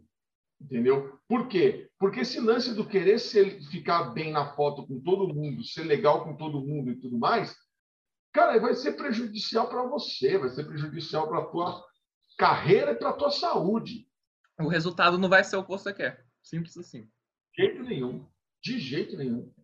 Eu posso dizer o seguinte, cara. Hoje, eu não tenho uma banda ancestral, não. É uma banda grande. Uma banda relevante. Uma banda que está aí há muito tempo mas que está tudo bem, cara. Para mim, eu estou confortável na posição que a gente está. E eu sempre costumo dizer o seguinte: a gente não tem mais porque a gente não trabalhou para isso. A gente não abriu mão de coisas que outras bandas abriram para ter o que elas têm hoje. Posso citar vários exemplos: claustrofobia, Torture Squad, Nervosa, enfim. Eles têm o que eles têm, se eles estão Crisium, se eles estão onde eles estão, foi porque eles trabalharam e mereceram por, por aquilo, e principalmente porque eles abriram mão de coisas que hoje eu não estou disposto a abrir mão. Uhum. Entendeu? Mas, Isso como coisa de jovem. é verdade. Isso é a mais pura verdade, cara. Sabe? Lá atrás, os caras resolveram falar assim: meu, pode, pode perguntar para mil, cara. Ah, meu, eu não quero mais trabalhar no Banco do Brasil. Eu quero que se foda, eu vou tocar bateria. Ah, o que, que isso vai trazer de consequência? Algumas vezes você não vai ter grana, mas tudo bem. Eu vou, vou segurar a peruca, cara. Eu vou persistir. Dá um jeito, né? Uhum. Eu vou dar um jeito, foda-se. Só que, meu, é o, é o meu sonho, eu vou correr. Sabe? E beleza, eu bato palma para todos eles. Né? Mas, ao mesmo tempo, cara, eu acho o seguinte: eu acho que, mesmo no, nesses dois casos, nós estamos sendo verdadeiros conosco. Né? Tanto ele em abrir mão e, e aguentar a porrada da, da vida, né? não vai trazer fácil o que você está procurando, como eu, que falo assim, não, meu, eu não sei se eu quero agora, uhum. mas eu vou. Eu, eu estou com, eu tenho que ser é, é, consciente de que se eu não abrir mão de certas coisas, eu não terei outras coisas. Tá tudo bem para você? Tá tudo bem para mim. Aí chega para os caras da banda, tá tudo bem para vocês? Tá tudo bem. Então, beleza. Então, seguimos assim. Porque quando você coloca muita expectativa, é a mesma coisa. Você agora fala assim, puta, eu vou sair dessa live e vou montar uma banda. Aí você chega com outros três, quatro caras e fala assim, rapaziada, ó, nós vamos fazer três turnês na Europa por ano e no ano nós vamos tocar no Rock in Rio do ano que vem. O cara vai olhar e falar, caralho... Essa eu quero entrar. Vem na minha que você passa de ano. Então, aí, de repente, não acontece nada disso, o cara vai falar assim, meu, João, filho da puta. Né? Por quê? Uhum. meu, puta, é o teu sonho. Mas não porque é o teu sonho que realmente vai acontecer. Nós temos que trabalhar para isso.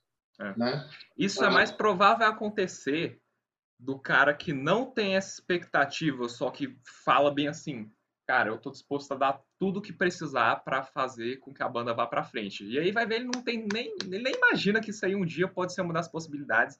É mais possível acontecer com esse cara isso aí do que o cara que começa falando, ó, oh, esse é nosso objetivo, só que não tá disposto a, a sacrificar alguma coisa. É muita sorte, cara. Eu vou, eu vou dar um outro exemplo para você. Assim, muita gente sabe que eu tenho um projeto paralelo ancestral, em que eu, eu costumo dizer o seguinte: assim, os Zé Coletes vão ficar puto comigo. Zé Colete é os caras que usam os tênis Pony MVP, é, e aquela, aquelas jaquetas, aqueles coletes cheios de pet do Slayer e tudo mais, né? Uhum. Porque, meu, é uma coisa muito mais comercial. Muito uhum. mais comercial. E tem um cara fudido envolvido na história, né? E Por incrível que pareça, eu cheguei para o cara, e, esse é o teor da nossa conversa. Falei, a música é muito comercial, ela é comercial, ela pode estar na trilha sonora de Malhação. É. Vocês vão ver isso em breve. É provável que, que saia o clipe. Não, aí é que tá. Algumas pessoas que eu mostrei, alguém falou assim: pô, isso me lembra Evanescence. Saquei. Ah, isso me lembra tal coisa. Porra, mas espera aí. Pô, tem guitarra aqui, meu. Pô, tem solo aqui. Eu falei, então, você sabe por que, que tem? Porque desde o princípio eu disse o seguinte, eu falei assim, olha, a gente pode fazer uma música que atinja a minha mãe. Porém, eu não vou abrir mão de ser quem eu sou. Uhum. Porque é o seguinte, a verdade ela aparece. Na verdade, ela vai aparecer na uhum. Quando alguém escutar assim, isso aqui é fake puro. Quando uma banda que já fez um sucesso razoável tenta se adaptar para uma tendência que está rolando aí e o público não, não engole, né? Tem um motivo. Nossa, não vai engolir, não vai engolir. Então assim, então, assim se eu não puder ser eu é, e, e, fazer, e tocar a música que eu ouviria outra banda tocando, eu prefiro não fazer, mesmo sendo uma oportunidade de ouro. Uhum. Sacou? E assim, quis o destino que não, eu, eu pudesse ter a oportunidade de fazer uma música que é completamente diferente, porque eu acho que também tem essa, né? Não adianta você entrar em projetos com, com, com um som que seja igual se você faz na sua banda principal. É, não faz nenhum sentido. Não faz sentido nenhum, né? Você pode pegar o Stone Sour e o Slipknot. E depois você pega o disco solo do Corey Taylor e compara com o Stone Sour, que ainda é mais diferente ainda. Uhum. Né? Falei, tá aí tá certo, cara. O cara tá jogando para tudo quanto é lado. Mas é, o que eu digo é, eu não vou me envergar pelo sucesso gratuito ou que vem fácil, sem trabalho e que eu não consiga ser eu mesmo. Uhum. Alguém vai falar, nossa, mas você é uma anta. Então, eu posso ser uma anta, mas, de novo, aquela história, eu não vou ficar mentindo. A mentira, ela dura pouco. Uma hora a galera descobre. Uma hora descobre. O, o cheiro da mentira é muito forte, cara. Cara, é mais ou menos o que eu falo para quem chega para mim e fala: Ah, abre um TikTok aí e faz o tal negócio que bomba. E eu tô tipo assim, cara, eu não tô nem aí para isso, assim. Eu prefiro continuar fazendo assim o que o que eu me sinto confortável fazendo, porque a gente vai lá e abre a conta de um cara que tem milhões de seguidores, é, tem engajamento, tem parceria, tem blá blá blá blá blá blá blá. Só que o que eles não mostram muitas vezes é o que eles se sentem sentem de si mesmo no dia a dia, né? Pô, o que, que eu conquistei assim? Eu prefiro fazer algo que tra traz uma autorrealização e que muito menos pessoas estão achando que aquilo é bom do que algo que eu, com qual eu não concordo, mas é porque tá bombando aí, que, que qualquer um vai consumir, que, que eu vou fazer. Fechadíssimo com você. Um, um dos maiores exemplos que eu vejo disso daí, que acho do caralho, é o próprio Rafa do Kamala. Eu nem sei quantos seguidores ele tem no, no Instagram, eu sei que ele tem bastante. Mas, cara, ele, ele criou um negócio que é muito foda, cara. E ele pegou um nome sensacional que chama Run to the Hills. Hills do, do Instagram, né? É, ele toca um riff, né? Reels. Ah, agora que eu... Run to the Hills, né? Uhum. Uh, Run to the Reels, né? Sei lá como é que fala essa porra. Enfim. Uh, ele toca um riff por dia, cara. 300, todo, todo dia tem um riff. Todo dia tem um rio. Nossa. Tem, tem, tem rios desse de, que ele faz, vai ter mais de 10 mil visualizações. Só que aí o que, que acontece? Porra, esse lance que ele faz, detalhe, é isso que você falou. Ele não está fazendo piadinha, ele não está fazendo dancinha, é, não é TikTok, não é. Não, é ele tocando os puta dos riffs. Música, de, né? A, a, a Raimundos. Por quê? Ele já tem o patrocínio da Solar Guitars, ele tem patrocínio da School Strings, ele tem patrocínio da Evertune, sabe? Por quê? Da Bogrin. Os caras mandam os plugins para ele, falam, meu, vai lá e põe lá e, e toca e faz, né? Cupom de desconto, o cara sendo ele mesmo, tocando as músicas que ele gosta, sabe? Ele expõe as marcas do jeito mais verdadeiro possível né? Que eu acho que no final das contas é isso que eu acabei de falar, a integridade. A integridade não se compra, sabe? E, e a galera pode achar engraçado durante um certo tempo e depois, na hora que você vai ver que aquilo não é a verdade do maluco, não, não, não perdura, cara. não tem como se sustentar. Uhum. Né? Então, no final das contas, se tiver algum conselho para a gente dar para a rapaziada agora, seja você mesmo, o tempo é. inteiro. Né? Porque dá uhum. menos trabalho. Você vai ouvir uma, um, um desaforo de vez em quando? Vai. Mas eu acho que é isso que vai fazer você desistir ou continuar. Porque se você desistir, realmente você não tinha tino para o negócio. Claro. É o famoso racha fraca. Se você não aguentar porrada, alguém que está querendo entrar no meio musical e não aguentar crítica, vai merda, né? Pode, vai fazer outra coisa. Porque, cara, arte, arte é uma bosta. A arte é assim. Ele está é, sujeito ao julgamento das pessoas. Né? O que é bom para você não é bom para mim. O que é bom para o outro não é bom para o João, sabe? Então, alguém vai chegar e falar assim: olha, eu achei o seu disco legal, mas olha, aquela música tal, eu achei ela meio fraca. Tem gente que vai falar: o seu disco é uma bosta. É. Você vai ficar o quê? Vai, vai chorar no banho? Vai chorar em posição fetal debaixo da cama? Não, o cara falou que o meu disco é uma bosta. Acabou. Aí outra coisa, você vai responder pro cara? Não, bosta é você. ah, quantos desses a gente não vê todo dia, né? Não? Caralho, pra caralho. Ô, quantos caras de, de, de amar manjo, de banda grande, que não liga pra revista para falar, ô, por que, que você deu nove pro meu disco?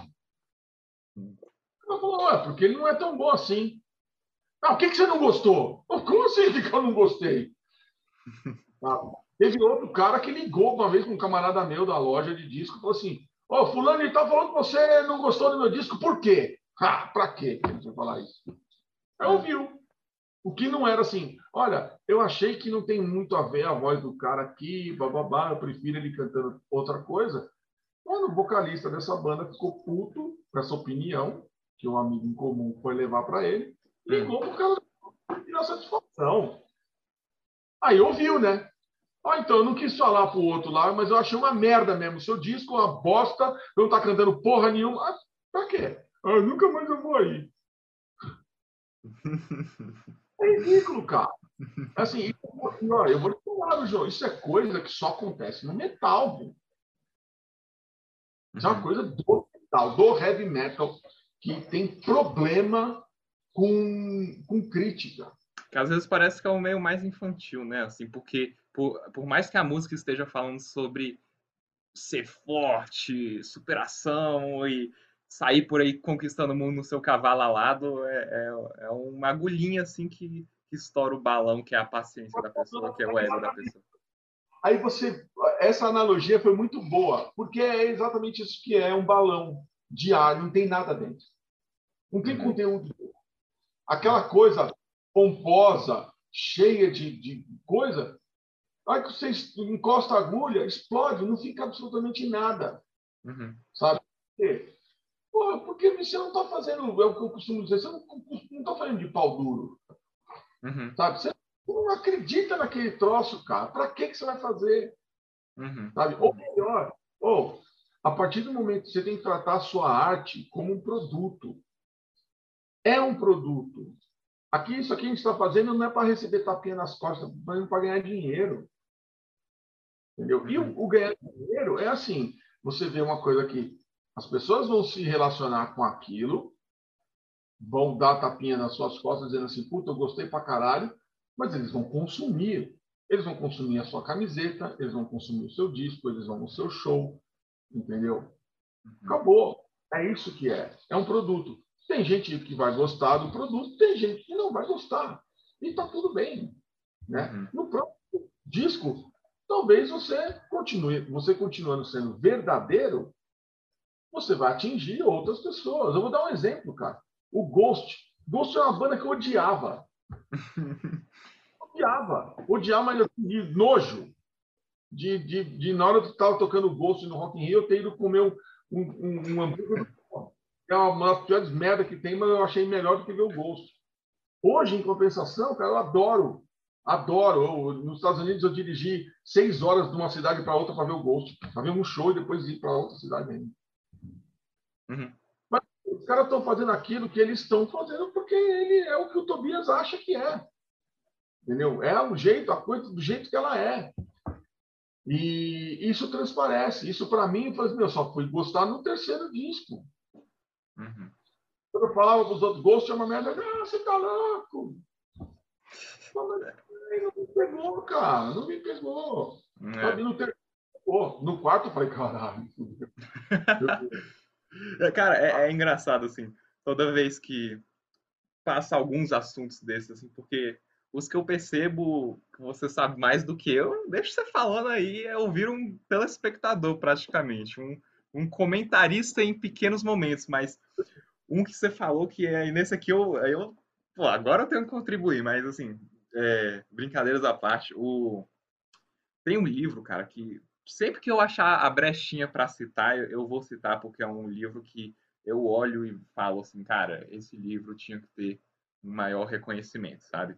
É do. Para você ter noção, olha, olha só, é, é, o, é o perfeito exemplo de falar, de ter a sua verdade e ela ser mais importante do que os números, do que, do que o, o superficial, né? Digamos assim, dinheiro, fama, blá blá blá. Cara, tem um autor chamado Stephen Pressfield que ele escreveu um livro chamado A Guerra da Arte. Quem estiver ouvindo agora aí, dá uma pesquisadinha. A Guerra da Arte, The War of Arts, é um livro sensacional. Você vai abrir o Instagram do cara, ele tem o quê?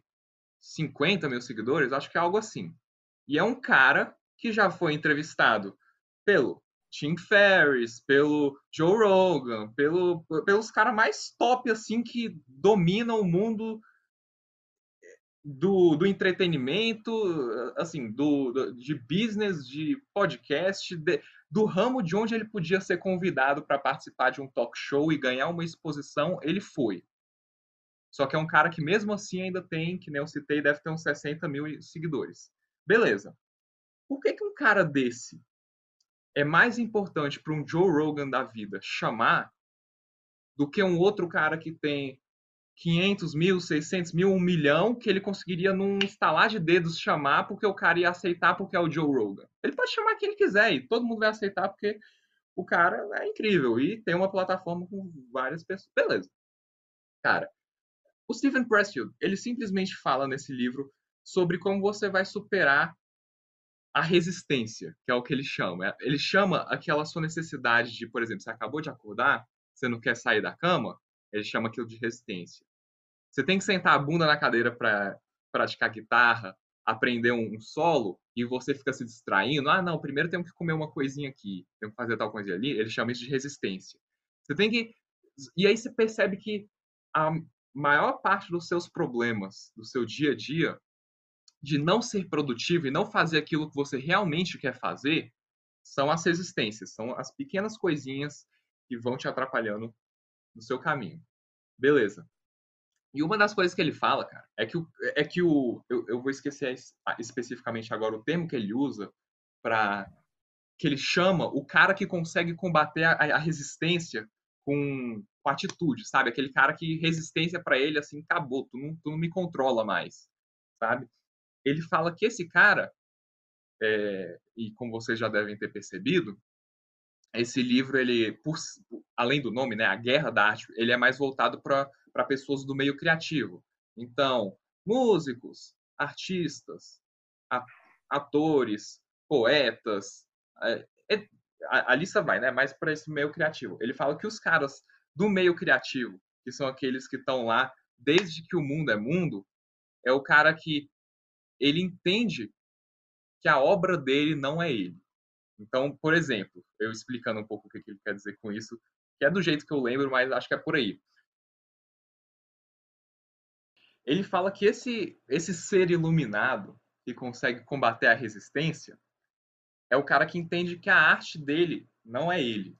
Então, por exemplo, Alexandre Grunheit lançou um novo álbum do Ancestral e ninguém gostou. Todo mundo começou a falar mal. Cara, o cara que manda bem mesmo, esse, esse, ser iluminado do qual ele cita, que é o cara que tende a ter sucesso no mundo do entretenimento, no mundo da arte, é o cara que fala assim: beleza, eu vou levar em consideração o que as pessoas falaram, mas eu não vou me atacar por ter feito aquilo e falar: ah, então eu não sou bom o suficiente. Ah, então eu não fiz algo, eu não sou capaz de fazer algo bom. Não, aquilo foi o melhor que você pôde fazer naquele momento. Você fez, ponto final. E você jogou para o mundo, você colocou seu, sua, tapa, sua cara a tapa. E com isso vieram as consequências de possivelmente as pessoas não gostarem. E o contrário também é a verdade. Só porque todo mundo gostou, não é porque, nossa, então você é o gênio de fazer todos os sucessos. Não, então você entende que o que você fez foi o melhor que você pôde naquela época, você continua se esforçando para melhorar e mantendo sua verdade super alinhada. Então, se alguém não gostou porque achou que tinha que ser mais pop, você não vai se curvar para fazer algo mais pop, porque, ah, então. E, e cara, esse livro aí recomendo bastante para você, Alexandre. Se tivesse. Cara, Vou procurar sim, com certeza vou ler, cara. E tem, e tem tudo a ver, viu? Tem tudo a ver. Tem, é, é, eu acho que faz muito sentido. E eu te digo mais. É, você sabe onde é que eu posso usar? Eu, eu, eu posso me usar de exemplo hum. nessa uma frase, hum. porque nós, quando a gente lançou o Famous em 2007, eu, é um disco que eu escuto até hoje.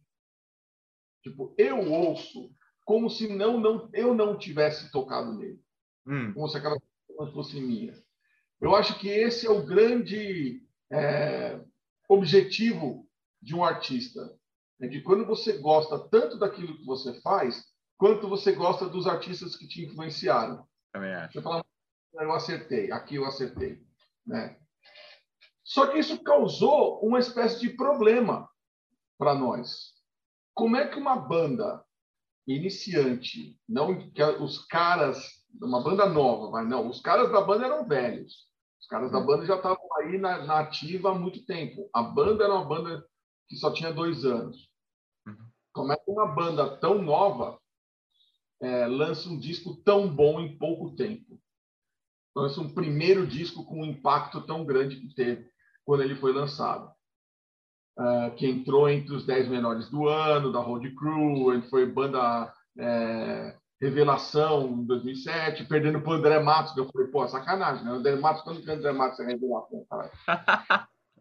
Mas, é... e aí a gente, uma hora, sabe quando olha um para a cara do outro e fala assim, e agora?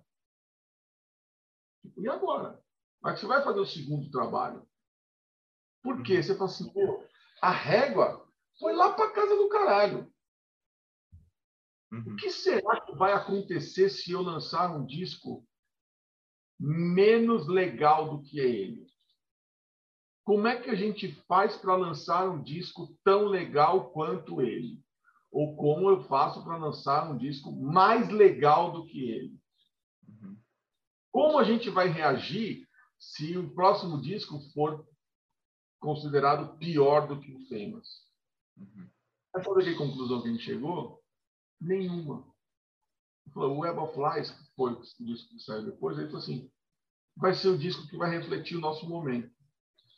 Ponto final. Eu não tenho mais que me preocupar com... Assim, o Famous foi legal porque as pessoas conheceram a gente através dele. Agora, aquele era o nosso momento em 2006. Em 2016, o momento é outro. Dez anos se passaram. A gente amadureceu, as nossas ideias são outras, está é, tá tudo diferente. O que, que, a gente vai fazer? A gente vai ser a gente. E o que, que acabou culminando disso? Né? Que ainda teve um, um Bloodshed and Violence no meio, que a gente fez o clipe, muita gente conheceu a gente através do clipe, de uma música extremamente agressiva e que ela tem uma ou outra assim no disco. Não é um disco inteiro de thrash metal, por exemplo uhum. Famous. Né? Assim como o Web of Lies tem muita coisa de Rob Zombie, mais groove, que não tem nada a ver com Famous ou não.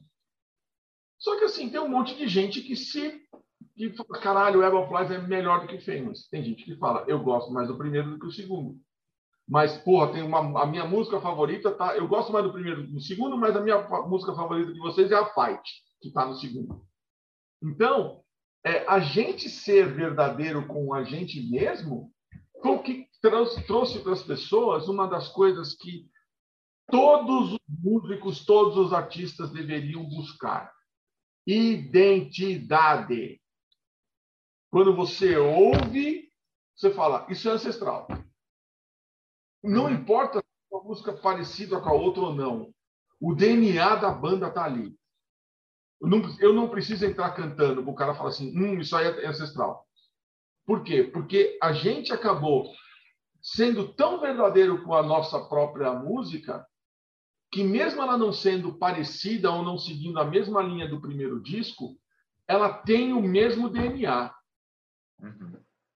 Entendeu? Que eu acho que no final das contas é quando as, as, pessoas começam a comparar. Ah, isso aí é meio metálica. Ah, isso aí é meio não sei o quê. Ah, isso aí é bem blá blá blá. Meu, entra por um ouvido e sai pelo outro. Uhum. Acabou. É, você fez aquilo que estava no seu coração, no, na sua mão, é, na sua alma, e, e, meu, e segue o jogo. Segue uhum. o jogo. Não, não vou entrar na pira de, de ficar tentando me superar, que eu acho que isso é muito louco, né? Você fala, não, eu tenho que me superar. Por que, que eu tenho que me superar em quê? É, essa é uma, é, uma, é uma coisa muito maluca mesmo, porque você fala assim: ah, eu tenho que estudar, eu tenho que pegar guitarra, eu tenho que treinar, eu tenho que ficar duas horas por dia estudando e. Cara, beleza, tá legal. É o Brito, o Brito é um filho da puta, ele toca pra caralho. Ele foi gravar a nova, mano, em, em, em 10 minutos ele passou o som da guitarra, ele gravou o troço, estava pronto. Aí, sacaneando ele. Ele gravou um take. Ah, não, eu errei uma nota aqui. Eu falei, eu duvido que você saiba qual nota você errou. Ele falou, eu sei, é essa daqui. Ah, não, meu. Aí o Rodrigo ainda olhou para a cara dele e falou assim: Meu, bicho, a gente não perdeu domingo aqui. Se o cara vai perder o jogo da NBA só para você vir aqui e gravar o, o, o, solo em cinco minutos, né? Pô, dá uma enrolada, né? É. Ele é esse cara. Eu sou o cara do, do coração, eu sou o pata de urso, eu sou o, o, ah, o riff, é a base, é não sei o quê. Óbvio que na hora de gravar, isso é que é muito louco, essa, essa reflexão é muito louca. Hum. Na semana antes de eu gravar, eu peguei a batera, que o Rodrigo já tinha mandado para mim editada, e é uma música encrenca, é uma música chata para a mão direita. A galera vai ouvir, vocês vão perceber.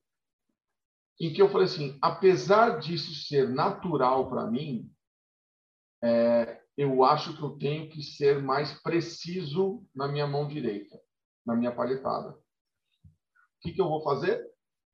Todo dia, de segunda até sábado, até sexta, né, na verdade. Aliás, de segunda a quinta, porque na sexta eu descansei. Na sexta eu não vou fazer nada.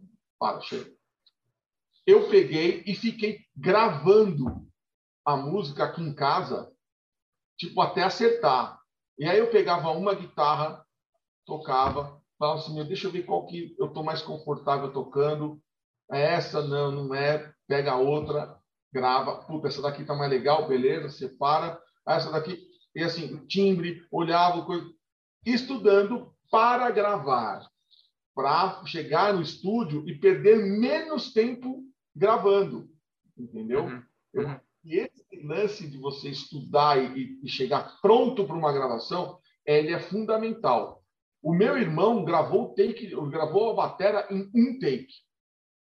Um take. Ele foi lá e tocou, o Rodrigo falou assim, é só isso? Os caras passaram duas horas passando o som da batera, ele soltou o metrônomo com a guia e ele gravou. Mas por quê?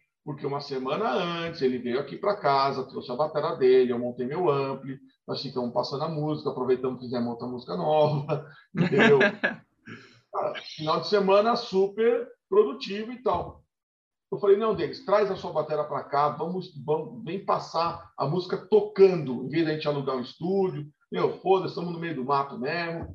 Cara, isso foi primordial para ele gravar a música em um take.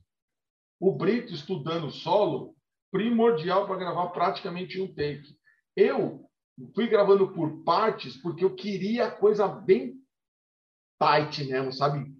Não, uhum. eu vou descansar a mão direita antes de fazer a outra parte. E vamos, pá! E gravamos.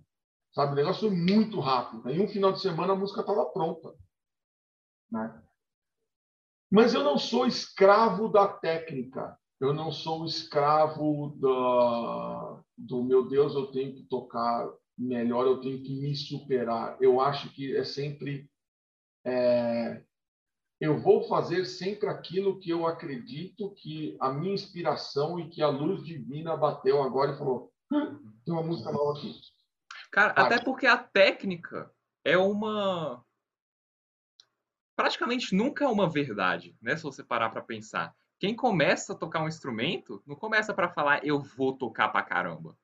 Fala assim, pode ser que a consequência de você chegar num nível de tocar a música que foi a que te incentivou a, a começar o um instrumento, vamos citar algumas bandas assim difíceis de tocar, se quiser aprender Dream Theater, Symphony X, pode ser que a consequência seja você ter uma técnica apurada para dar conta de tocar, beleza? Mas não foi uh, o seu desejo inicial. Ah, eu quero tocar tão bem quanto o Petrucci. Não, é, pô, eu quero tocar a música do Petrucci. A música dele te inspirou a pegar a guitarra, a, a querer tocar guitarra. E, e isso é, que você falou é muito importante. Sabe por quê? Porque tanto o Petrucci pode ter incentivado milhões de moleques por aí a, a pegar a guitarra e tocar, e o Petrucci sendo quem ele é, tocando o que ele toca, mas o mesmo efeito teve o Kurt Cobain em milhões de moleques é? querendo pegar a guitarra e tocar, sendo ele um guitarrista de merda.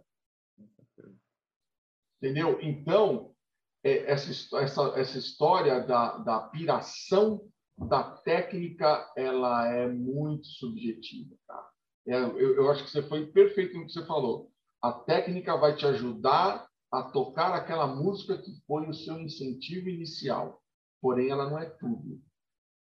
Ela, dá, ela, é, uma, ela é uma ferramenta. Mas eu acho que, no final das contas, o sangue, o suor e lágrimas, ele vale muito mais do que a técnica. Por quê? Porque eu vejo a música, cara, como, como um instrumento para é, conectar pessoas, sabe? É, um negócio, é, é, é uma viagem do caralho. Nada, mas o, contigo. Mas hoje, no final das contas, eu fico pensando que é isso. Eu acho que é, um, é, um, é uma maneira de conectar pessoas. Eu estou aqui falando com você por causa da música. Né? E, e, e, cara, até, uma, até o dia em que um cara chegou para mim, que é o João, cara que eu adoro, sensacional. Obrigado. O cara virou para mim, é, você é cara. Obrigado.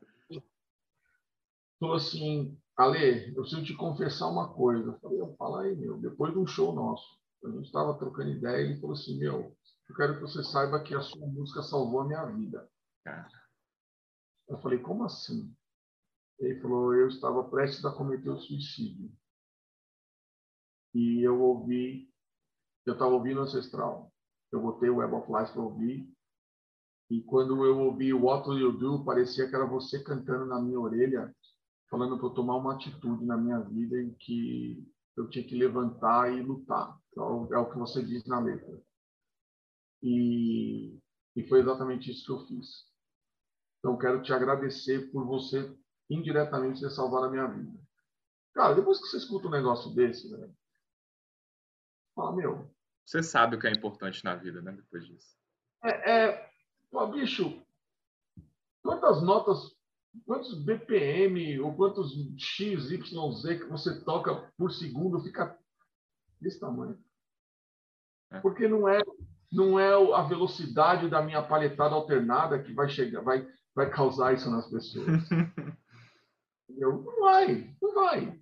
Ponto final, não vai. É, é, é a mensagem que você quer passar com a sua música que vai passar isso para as pessoas. Que as pessoas vão chegar e vão falar assim: meu, é, caralho, puta música tal, velho, eu choro cada vez que eu ouço. Ou, como a gente fez uma entrevista semana passada, meu, eu ponho Bloodshed and Violence para jogar, porque me dá um tesão do caralho, eu fico com sangue nos olhos, saio atirando em todo mundo. é isso aí. E, no, e no, das primeiras, um dos primeiros comentários que eu, que eu li, quando saiu Hell, quando saiu o, o, The Famous Unknown mesmo, ele falou assim: eu meço um cara em, escrevendo em inglês, era um gringo. Ele falou assim: eu meço ah, é, o nível, sei lá, ou a qualidade, ou alguma coisa assim, da música que eu ouço quando eu tenho vontade de quebrar coisas. E quando eu escuto vocês, eu tenho vontade de quebrar coisas. assim, caralho, velho, esse eu acho que foi o elogio mais legal que eu recebi na minha Pô, vida. cara, se tá inclusive, claro que numa escala muito menor, mas já não deixa de ser algo que, pô, me deixou muito contente. O primeiro show que eu fiz aí com minha banda, que a gente pega é, sucessos aí do, do, do, pop e dá uma cara rock, então dá a nossa identidade para essas músicas, né? Uma das uma das pessoas na plateia depois foi, foi mandar direct, falou tipo assim, ó, eu geralmente analiso os shows que eu gosto, os shows de qual eu fiquei alegre, fiquei pulando e dançando e tudo mais, dependendo do tanto que o meu dedão do pé ficou doendo após o show. E ela disse que depois do nosso show, o dela ficou doendo pra caramba. Então eu falei, cara, é, é isso. Caralho, é do caralho, cara. Eu acho que assim, é, é, a reação das pessoas, é o quanto você inspira outras pessoas a, a, a fazer aquilo que você faz, né? Você fala assim, porra, alguém que fala assim, caralho, eu, puta, eu ouço ancestral, porra, por causa de vocês eu resolvi montar uma banda. Caralho, como assim? Cara, é? às, às vezes nem fazer exatamente a mesma coisa, porque a realidade da pessoa pode ser outra, mas fazer o que ela gosta de fazer melhor, né? Incentivar dessa Sim. maneira. Sim. Eu acho que isso é, eu acho que isso é muito mais legal é, óbvio, de novo, não, eu não estou renegando a técnica, eu não estou renegando o estudo. Eu não quero que todo mundo seja um guitarrista de merda. Não é isso. É, você vai estudar, ao, como você disse, esse livro, eu vou, com certeza vou ler, é, em que se você tem o objetivo de ser um guitarrista mega ultra rápido, que bicho que vai botar no chinelo o Gilbert, Beleza, faz isso. Mas não, não tente é, esperar das pessoas uma reação como essa. Não tenta salvar a vida das pessoas sendo guitarrista é. mega rápido. O que, que você vai fazer? Você vai chegar nesse seu objetivo e você vai falar: Uau, legal, eu toco rápido pra caralho. E, e agora? E agora? E mais? Tipo, agora, eu vou dar um exemplo o que muita gente mete o pau. E olha que muito louco, para onde que essa nossa conversa está indo. Hum. Você pega. Que, que, por sinal, a gente está falando sobre muita coisa, mas no final tudo a ver, assim. Tudo é so, sobre o mesmo. Eu, eu, vou, eu vou juntar, eu vou juntar o circo. É. é. Tem uma banda chamada Metallica, não sei se alguém já ouviu falar, Sua em familiar. que ele começou com Kill Em All, qual era o objetivo? Eu quero ser o mais agressivo do que o Venom e que o Motorhead. Eu quero ser a banda mais rápida do mundo. 83. Certo? Lá atrás. Depois, Ride the Lightning. Master of Puppets. Injustice for All. Fudeu. Eu quero ser a banda mais complicada, com as músicas mais longas, com um monte de arranjo, com um negócio quase para ser impossível de tocar só para ouvir. O que veio depois? O Black Album alguém vai dizer: o Metallica se vendeu. O Metallica estava sendo tão verdadeiro e tão íntegro com eles mesmos que eles se desafiaram a fazer músicas mais simples, porque o desafio deles era o Kill 'Em All, a coisa mais rápida, crua e desgraçada, para o Rider Lightning numa evolução técnica absurda, para o Master of Puppets mais ainda, e quando chegou no Injustice, é assim, vamos extrapolar todas as barreiras. uma música de nove minutos, eu quero que se foda.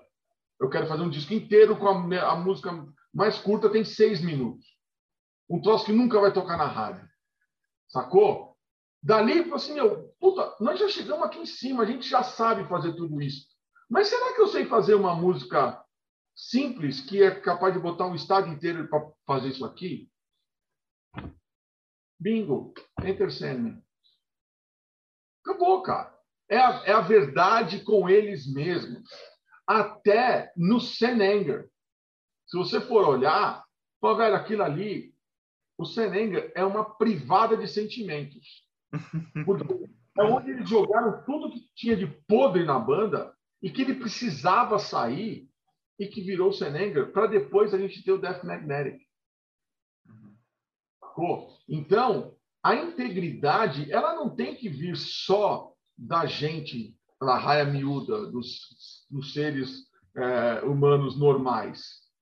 Até esses caras que já chegaram num, num nível de popularidade, de fama, de grana, de relevância e tudo mais, deles se reinventarem ou deles não estarem satisfeitos com aquele lugar que eles estão ali falando. Não, cara, eu posso. Por que, que eu não posso fazer uma música como Ronnie no, no Load? Quem disse que eu não posso fazer uma mama sede? Eu posso. Eu sou foda-se, eu sou Denizete Fio de caralho. Pô, é, é, é, é nisso que eu fico pensando. Meu, se as pessoas vão gostar, beleza. Se as pessoas não gostarem, tudo bem também. Eu, mas assim, eu não vou ficar gravando o mesmo disco porque as pessoas querem. Eu tenho que ser íntegro com a, com a minha arte, com a minha, sabe, com, com, comigo mesmo. Sacou? Então eu acho que assim, você vê como é que nós demos uma puta volta para chegar que uhum. uma banda como Metallica também foge do padrão que eles criaram, porque eles não estão mais confortáveis com aquilo, e eles precisam daquilo para ter a longevidade.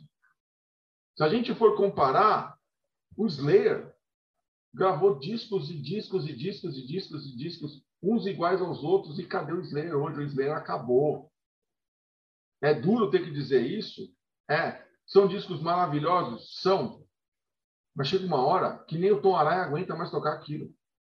Eu prefiro. Esse, esse de si, né? Que também toca a mesma esse coisa.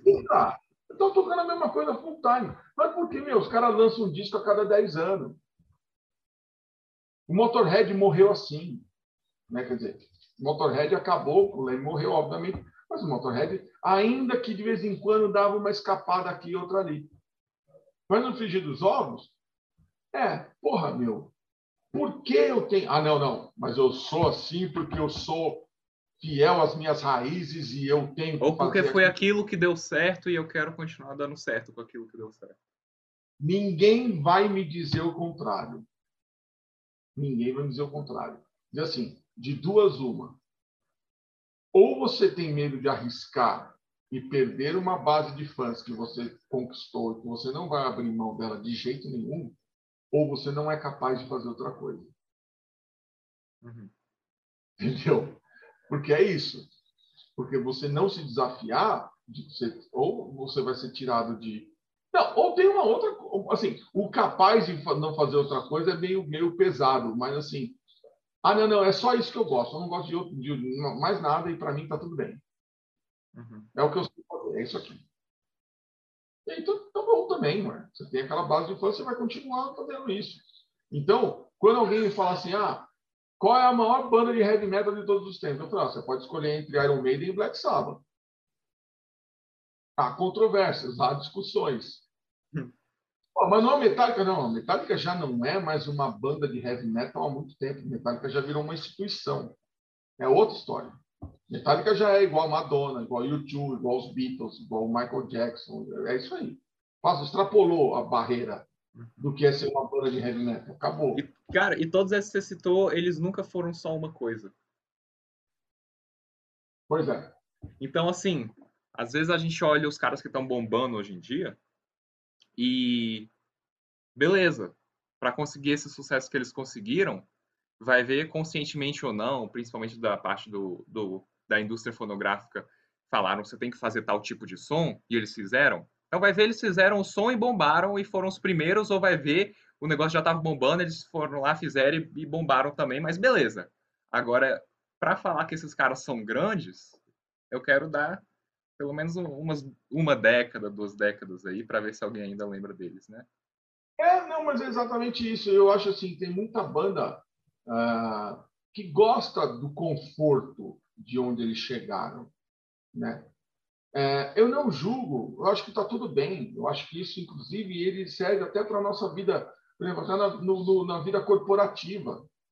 Você fala assim, meu, puto, o cara que vai morrer dando carimbo dentro de um cartório. Puta, o cara tá bom. O cara tá bom. Ah, deu para ele comprar uma casa e um carrinho? Beleza.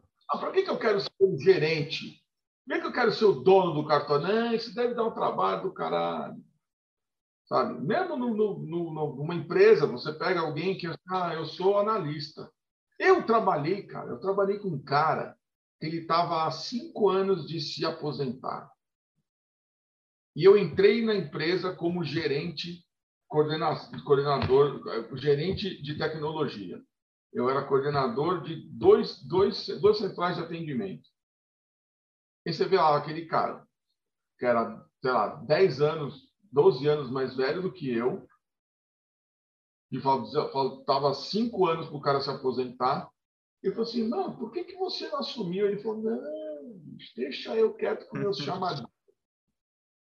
Eu não quero ter que ficar vendo quem vai sair de férias, ou, sabe, outro cara vindo aqui chamar para tomar expor dentro da sala do diretor, ou ficar vendo a parte de dinheiro. Não, não, não, não nasci disso não, cara. Deixa eu aqui quieto com o meu chamado.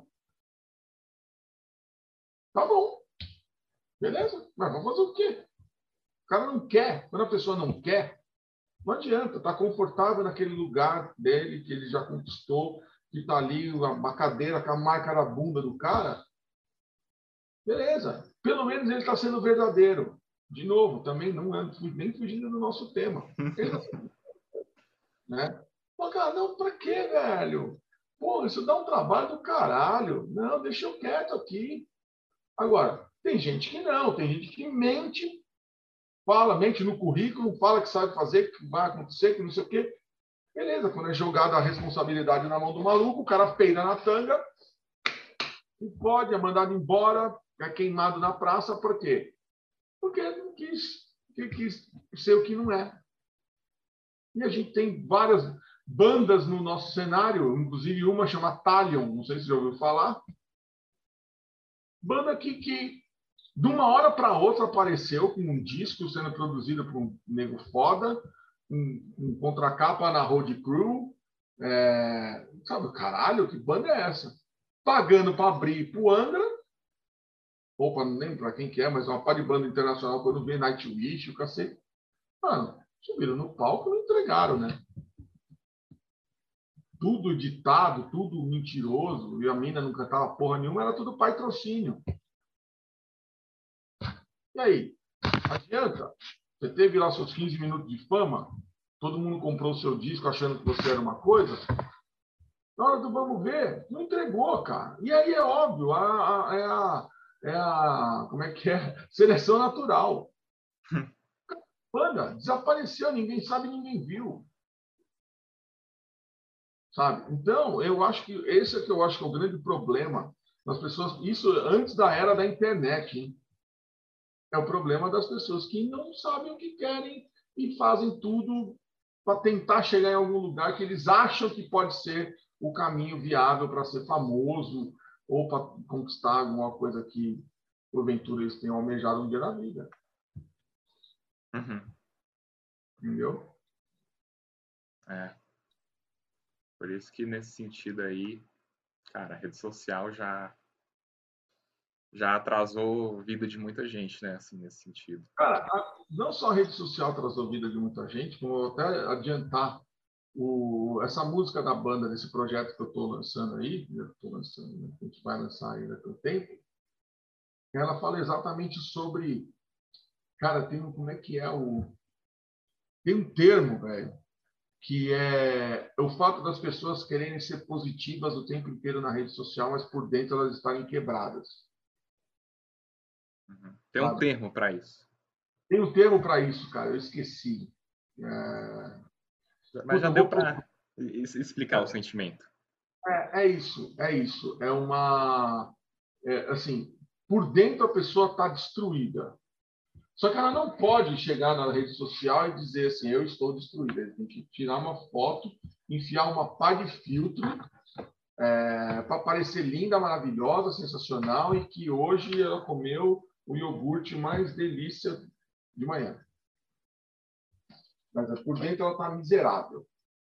Por dentro ela está destruída. Entendeu? Só que a rede social, entre aspas, ela, ou ela não permite que você se sinta assim, ou ela vai te julgar por você estar daquele jeito.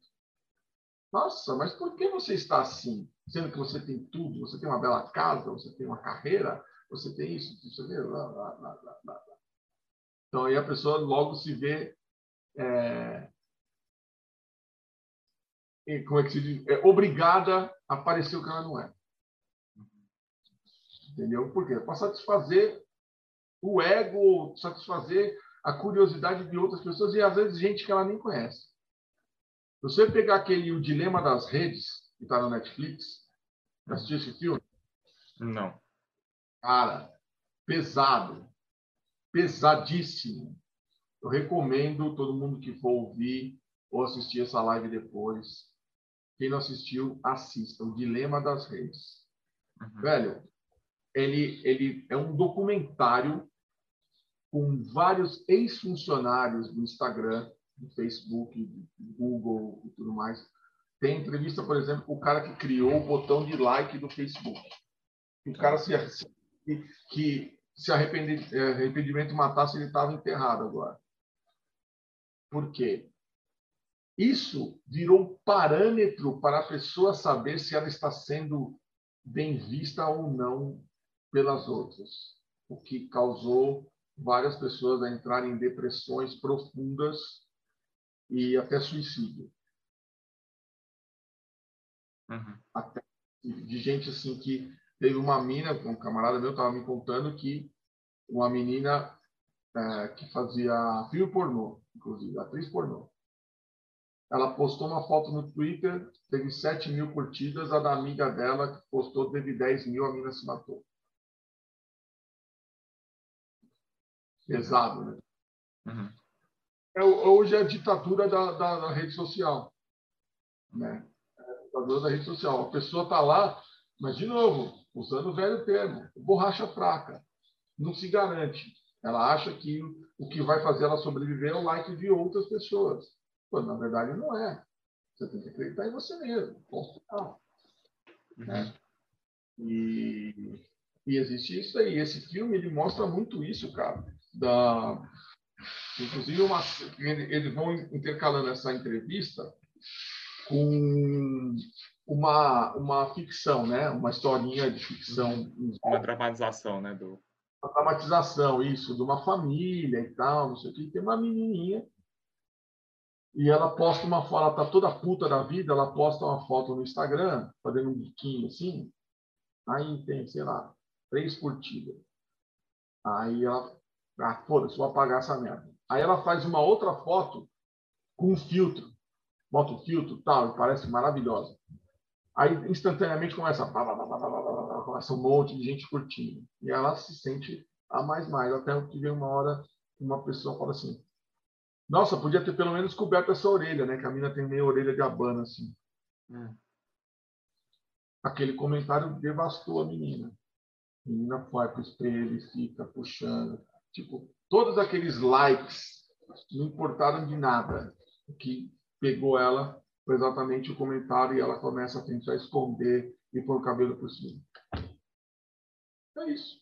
No final das contas, voltando ao nosso tema, é isso. A gente está refém do, daquilo que as pessoas acham, do que elas vão te julgar e tudo mais. Agora, se você é verdadeiro com você mesmo, você é verdadeiro com a tua arte, você é verdadeiro com aquilo que você faz e com o que você fala, você vai cagar o que as pessoas falam. Você não vai é, medir ou virar a sua bússola moral de acordo com o que as pessoas falam. Uhum. Entendeu? É isso, cara. No final das contas, é isso. Ser você mesmo, não importa se isso talvez te traga algum não vou dizer malefício, porque ser você mesmo não vai te trazer malefício nenhum. Pessoal, talvez. Essa é a verdade, né, cara? É? Essa é a verdade. É, não vai te trazer malefício nenhum. Você pode, talvez, assim, ah, aquele troço, se eu tivesse mentido, eu teria conseguido, cara. Mas era uma vitória tão mentirosa quanto a mentira que você contou. É. E era e é um e é uma é um malefício entre aspas tão curto prazo, né? Que assim não faz sentido. No final das contas, não faz sentido. Se isso vai servir para alguém aqui tá que vai assistir ou vai ouvir, cara, não faz o menor sentido. Você não não não não não, não continuar seguindo com os seus valores e princípios desde o começo. Uhum. Pode ter certeza. Pode demorar um pouquinho mais? Pode.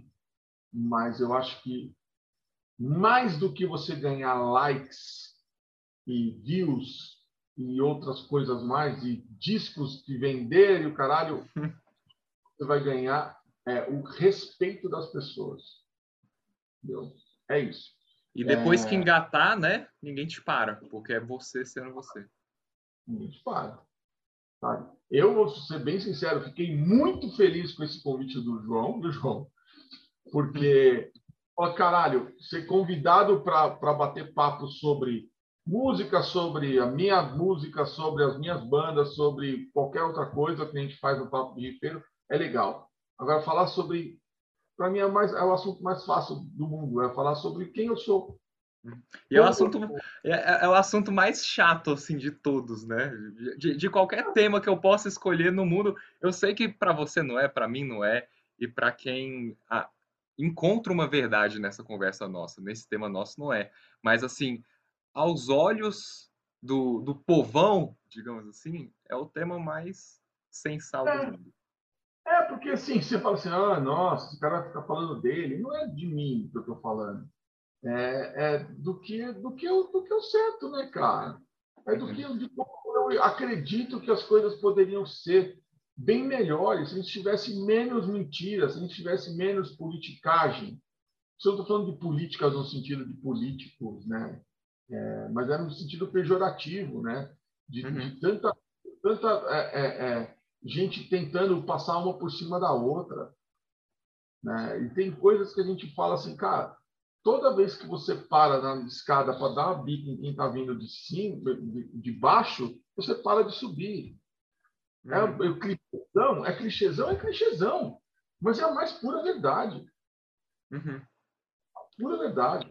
E em geral, cara, não sei se você já percebeu, os clichês estão aí há tanto tempo porque eles são tão verdadeiros, independente da civilização, do tempo, do, do que quer que seja, do lugar, do clima, da, da, da economia, né? Eles são tão verdadeiros que é uma coisa que perdura. Que cara, as pessoas param é, é, de acreditar no que é óbvio e uhum. tenta buscar é, alguma solução paliativa porque o óbvio assim não não não não não não é possível que é assim é um inconformismo é. mas tem certo um conformismo ele é legal, mas tem outras coisas, cara, que assim, meu, não adianta você brigar contra isso, porque é burrice, velho. É burrice. De novo, você vai ter uma ganhar uma vantagem X durante um, um, um período, mas ela não vai se sustentar. Né? Não tem como se sustentar.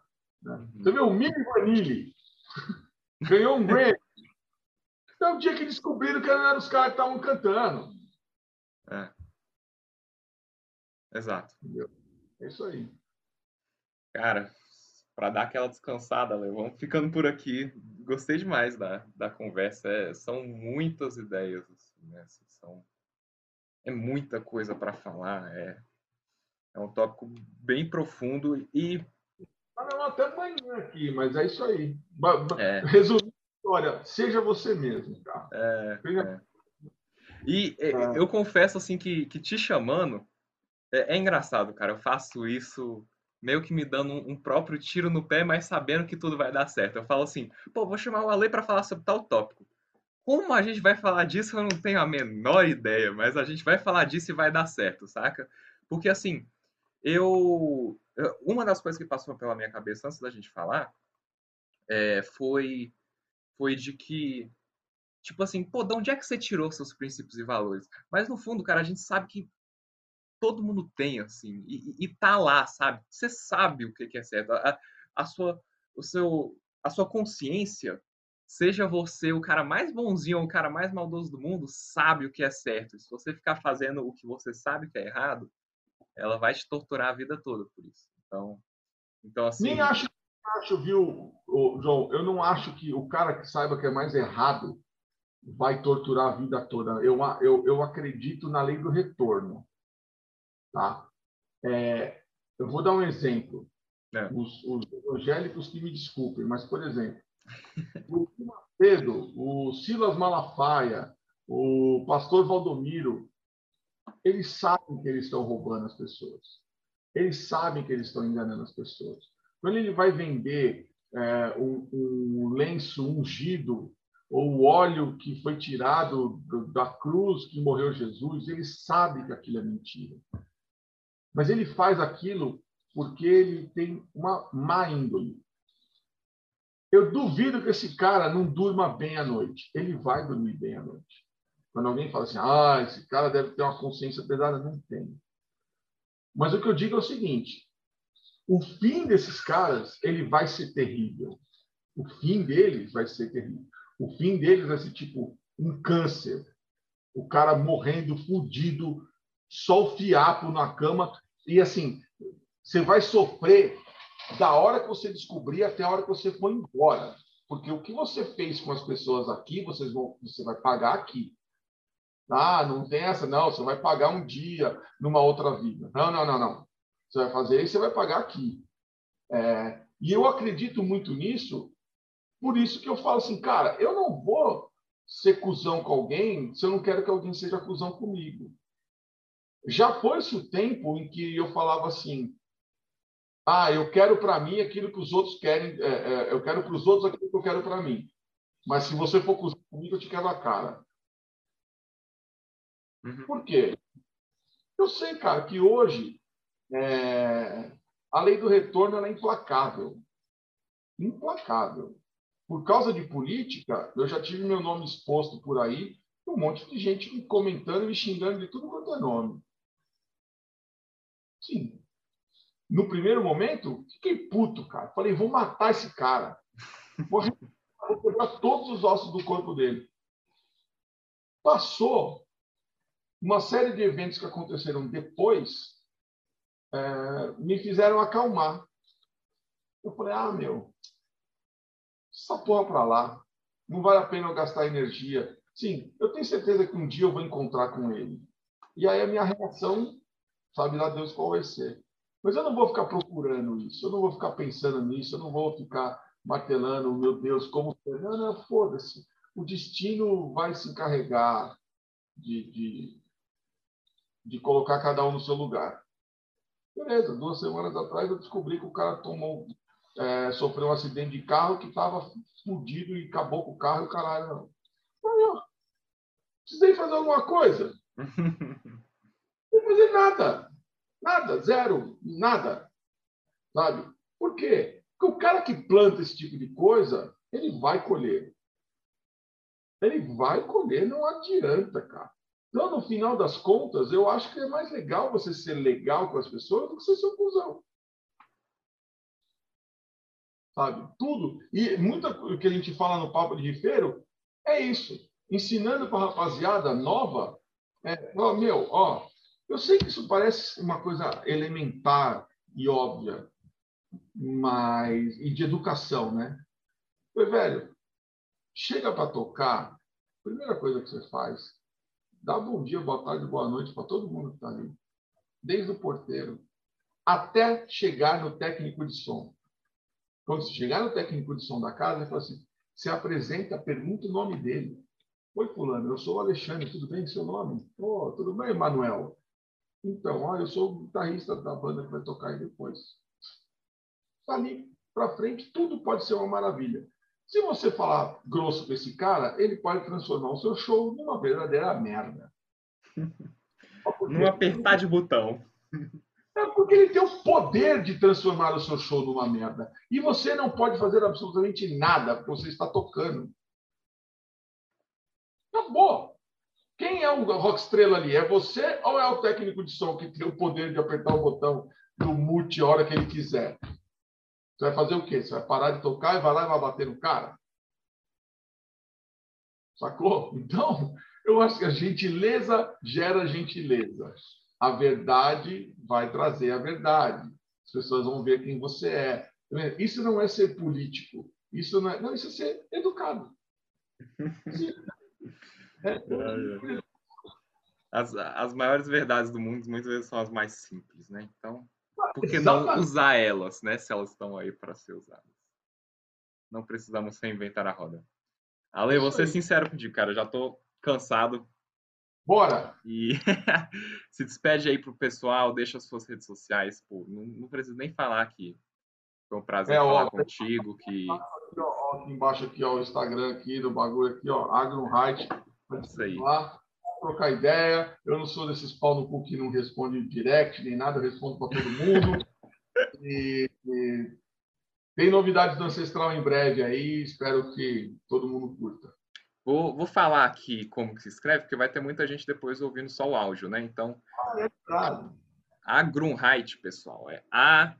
Aí, Grun, G-R-U-N, Heit. H-E-I-D-T. É o que? É alemão esse nome? Alemão, alemão. Ó. Então talvez é daí que você. Falando de estereótipos, né? É daí que você pegou sua seu.